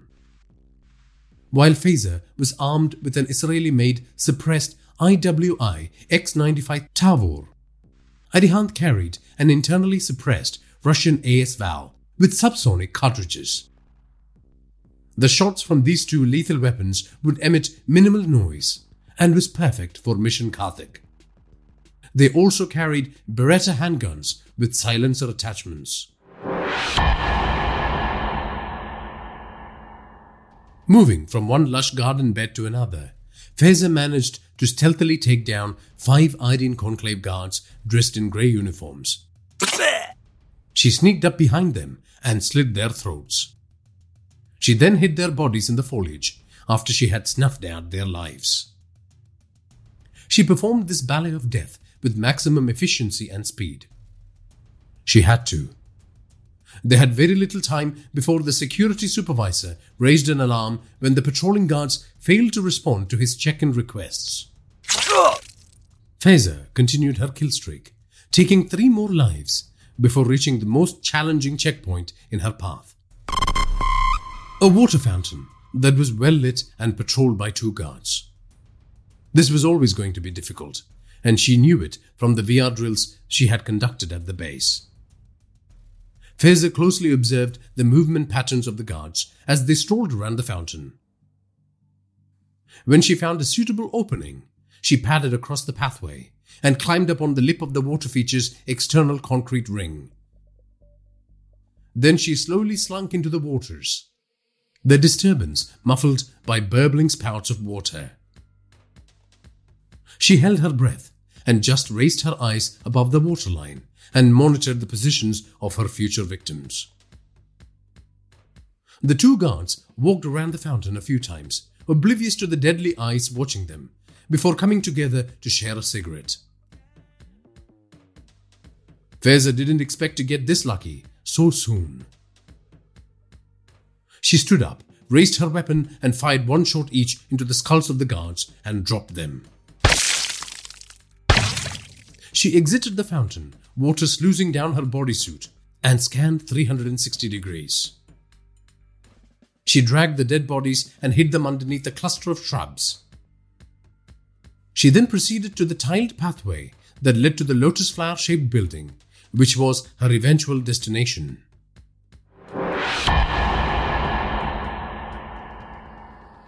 Arihant had a good run of luck as he snuck up behind the hapless guards, catching them unawares. He muffled their shouts of surprise with his strong hands before gifting them a sharp blade to the neck.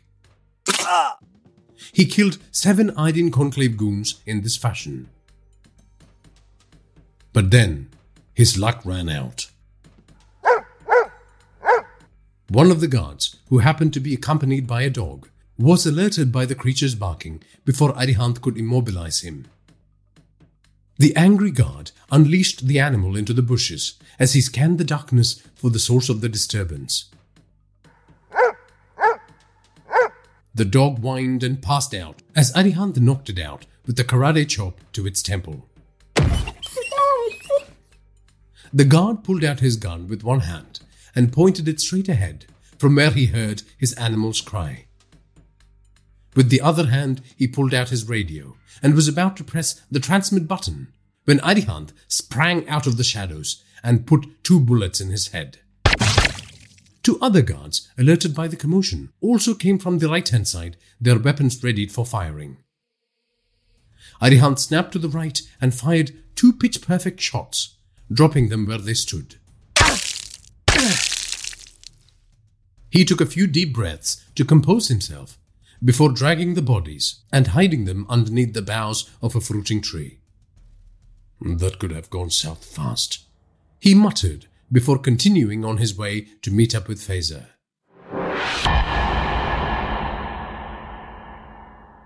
Once Arihant's and Faiza's paths converged, they came together to unleash death with impunity. The grounds around the extravagant lotus shaped building at the heart of the ashram was bathed in light and crawling with guards. However, the different approach vectors of the commandos and their surgical strike caught the enemies by surprise. The dark shapes of the Trishul death dealers menaced the defenders with precise headshots and deadly stabs. The foot-foot, low decibel rattling of their weapons sent solid slugs boring through vulnerable organs. Their victims dropped dead before they could even draw their weapons.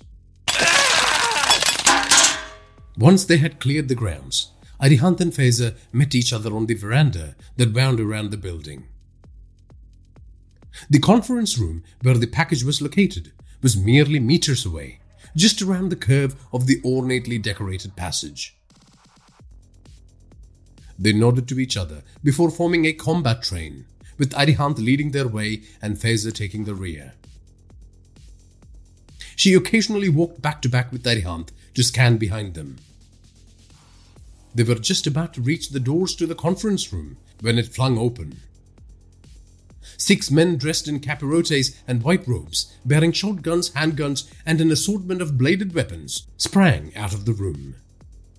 Their eyes fell on the Trishul operatives. Clearly, some of the bodies had been discovered, and the guards in the central chamber were alerted. But it didn't matter. This close to the heart of their objective, nothing could stop the well trained commandos. Faiza and Arihant engaged in close quarters fire with utmost precision, turning their white clad enemies into canvases of crimson and gold.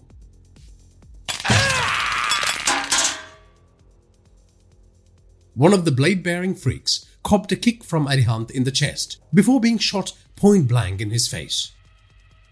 Faiza battered off the handgun from a goon who wanted to blow her head off at close range before sticking her own weapon in his mouth and blowing a hole in the back of his head. One by one, they fell. Arihant and Faiza did not let the obstruction slow them down as they peeked into the conference room once they had killed all of their opponents. A long oval table had been tipped on its side, and robed and hooded thugs took potshots at them from behind its safety.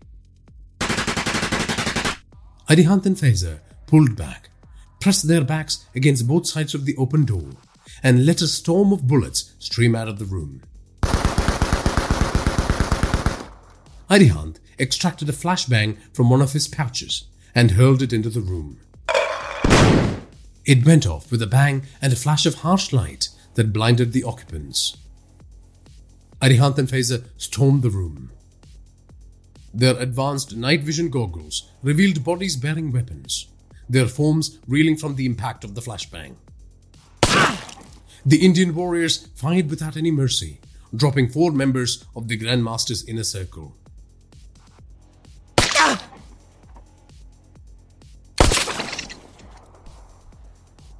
The commandos scanned the rest of the room and cleared it. They then removed the hoods of the dead men and saw that the Grandmaster was not among them.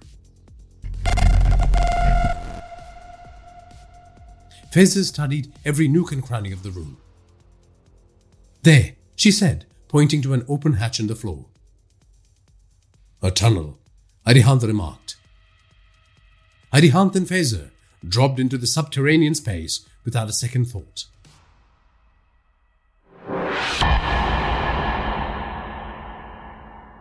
It was a well lit tunnel that led towards the eastern end of the ashram complex. CCTV cameras, heavily insulated cabling, and air conditioning vents graced its walls. Rapid footfalls echoing through the structure fell on their ears.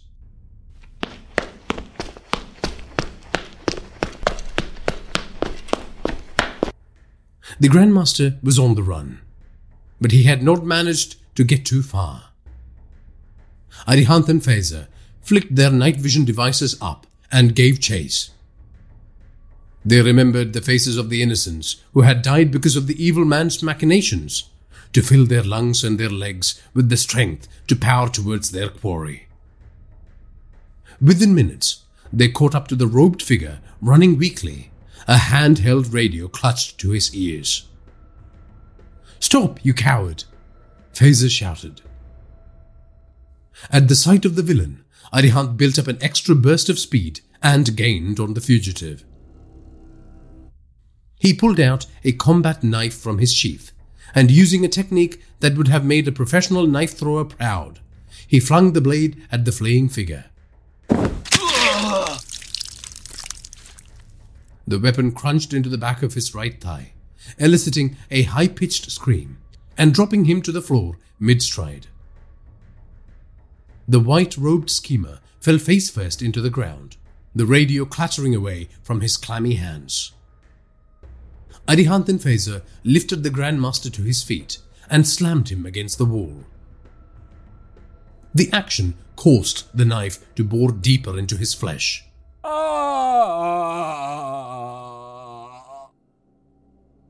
The Grandmaster's pitiful screams echoed through the tunnels. His middle aged face and piercing green eyes reflected terror and pain in equal measure as he sought mercy from his captors. You were not fast enough, Arihant said before slapping the man across his face.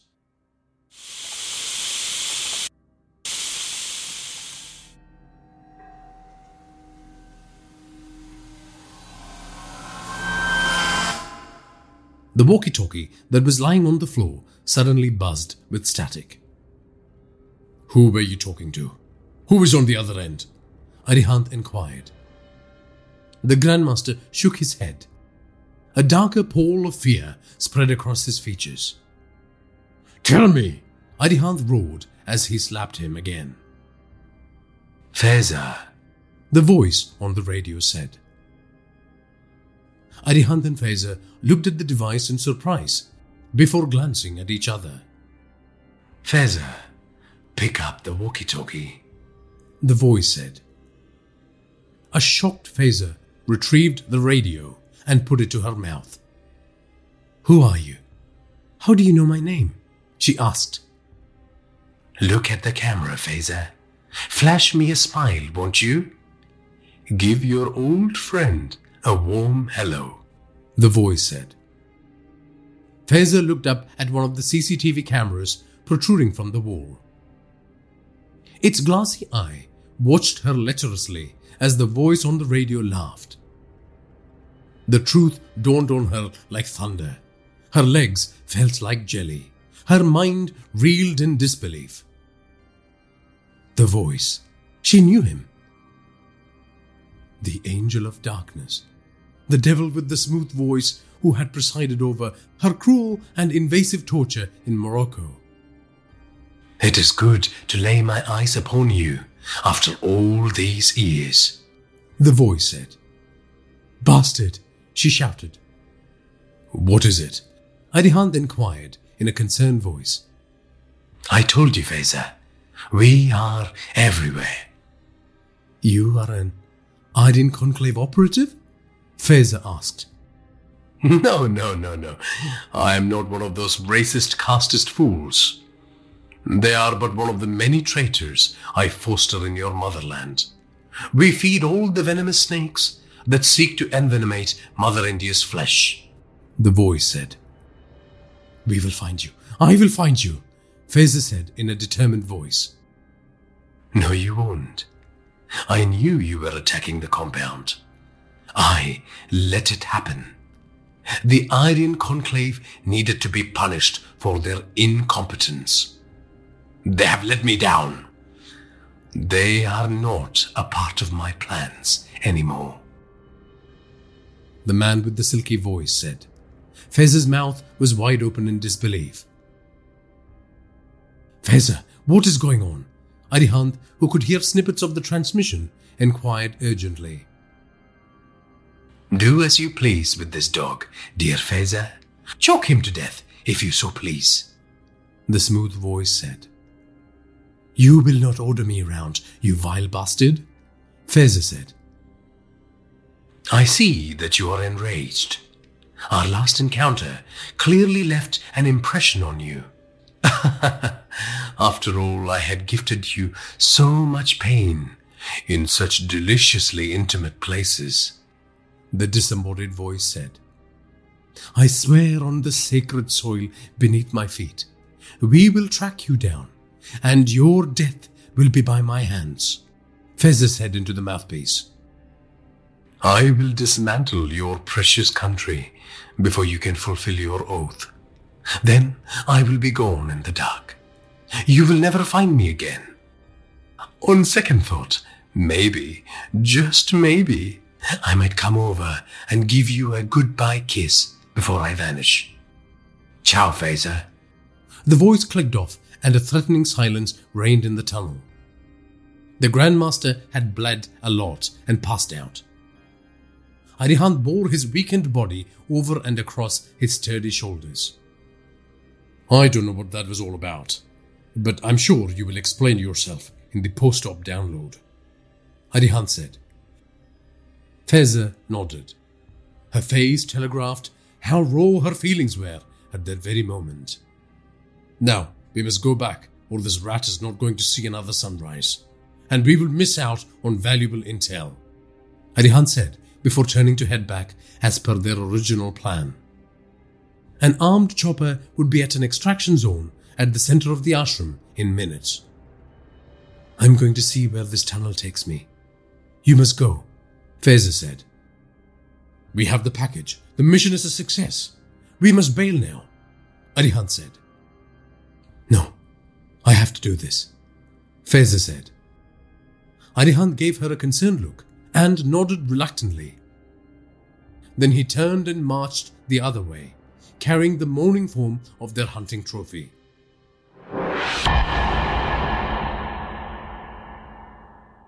Faiza followed the tunnel for another kilometer and a half before she reached the exit. A steel door, which was ajar, opened up to a vista of orchards and farmlands bathed in moonlight. At the entrance to the tunnel, someone had placed a bunch of wild flowers. Faiza didn't have to guess too hard to know who that might have been. Visions of the torture she endured in the room in Morocco flashed across her mindscape. She shivered at the thought. A cold sensation crept up her back and bored into the back of her neck. Faiza forced herself to look up at the moon. She took in a deep breath and exhaled twice in short bursts to regain her composure. She looked at her rifle, at her uniform. She reminded herself of who she was. She was a perfect killing machine devoted to her nation. She had fought and survived many physical and mental battles to get here. I survived. I am a survivor. She uttered the mantra that helped her regain her courage every time she woke up from the prison of her nightmares. To this, she added another mantra I am the bringer of death to the enemies of my motherland.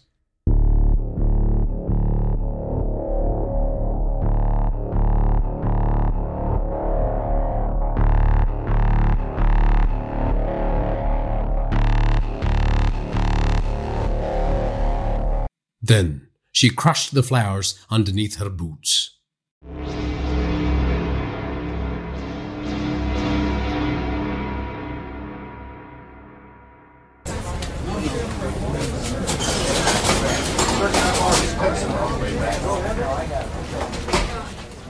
Months later, Arihant was seated at a booth in a North Delhi sports pub, nursing a full schooner, when he felt a tap on his shoulder. You going to drink that? Faiza said, settling down on the seat opposite to him. I will, if you tell me what transpired in that tunnel. The bits that you conveniently left out of the post op briefing.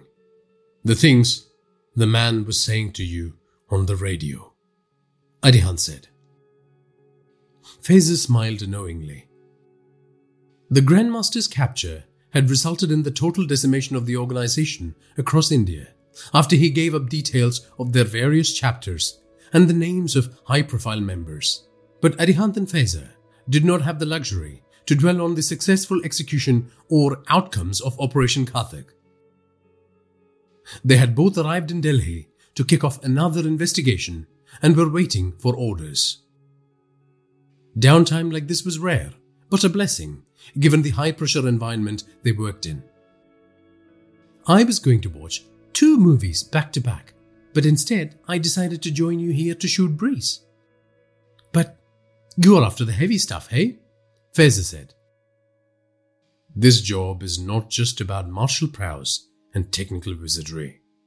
It is also built on a foundation of trust. Arihant said. If that's the case, you must also tell me what keeps you up at night. Faiza said. Arihant lowered his gaze and glared at the chilled alcoholic beverage in front of him, its glass facade sweating small droplets of water. Then he looked up and nodded at Faiza. When I was with the Marcos, I had to bring down one of my own colleagues who had gone rogue and was threatening the lives of hundreds due to his misguided belief, Arihant said. He squirmed uncomfortably before he uttered the next sentence. He made me go through a child to get to him. He let out a big sigh of relief. His shoulders relaxed as if he had been carrying a terrible weight on them for decades. Faiza placed her hand on Arihant's hand for a few seconds before drawing it back. I'm sorry. It must be hard to live with what happened, she said. It is. I know it was probably unavoidable. That the lives of many more were at stake. But Arihant's eyes welled up. Now you, he said, wiping his tears. Faiza sat back in her seat and told him everything. She told him about Morocco, the man with the silky voice, the torturer, and her rescue by the legendary Operator X. Arihant listened to the whole story wide eyed. I am seeking help from a mental health professional, she said, but it's a long road. It was Arihant's turn to lay his fingers on Faiza's trembling hand. The Grandmaster gave everything up, but he still hasn't confessed about his financial backers. He hasn't uttered a word about the man he was speaking to on the radio, Faiza said. The one and the same. Faiza nodded. That is because he doesn't know any details about them, about the man on the radio. He has just been accepting funding from your mysterious tormentor, thinking he's a generous devotee with a lot of cash to burn. Arihant said. I have a theory. Faiza said. Yes, me too. Arihant said. Chanakya. They both said the name at the same time.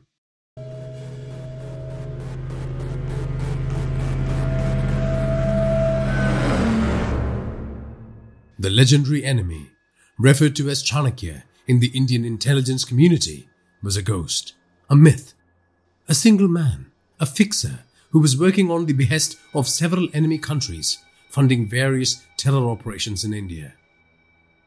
They never had any solid intelligence to confirm the existence of the man. But there was always rumors, whispers about a secretive actor, a puppet master driving anarchy and violence in India, with the sole intention of bringing about the collapse of its democratic, military, and financial institutions. It's just a theory, Faiza said. Agreed, we cannot be certain, Arihant said. Faiza sighed and shook her head. Promise me that when the time comes, if and when our suspicions are confirmed, you will be more forthcoming with your information to our superiors. They are not going to take very kindly to you. But, Arihant said, I will, Faiza assured him. Just then, both of their phones beeped. Briefing at 1700 hours, it said. There goes my movie marathon, Faiza said with a smile. Thank you. I am glad you chose to come here instead. Arihant said, returning the smile. No, thank you, Faiza said, acknowledging the courage he had shown to open up to her. They both got up and left. The beer remained untouched. A new mission beckoned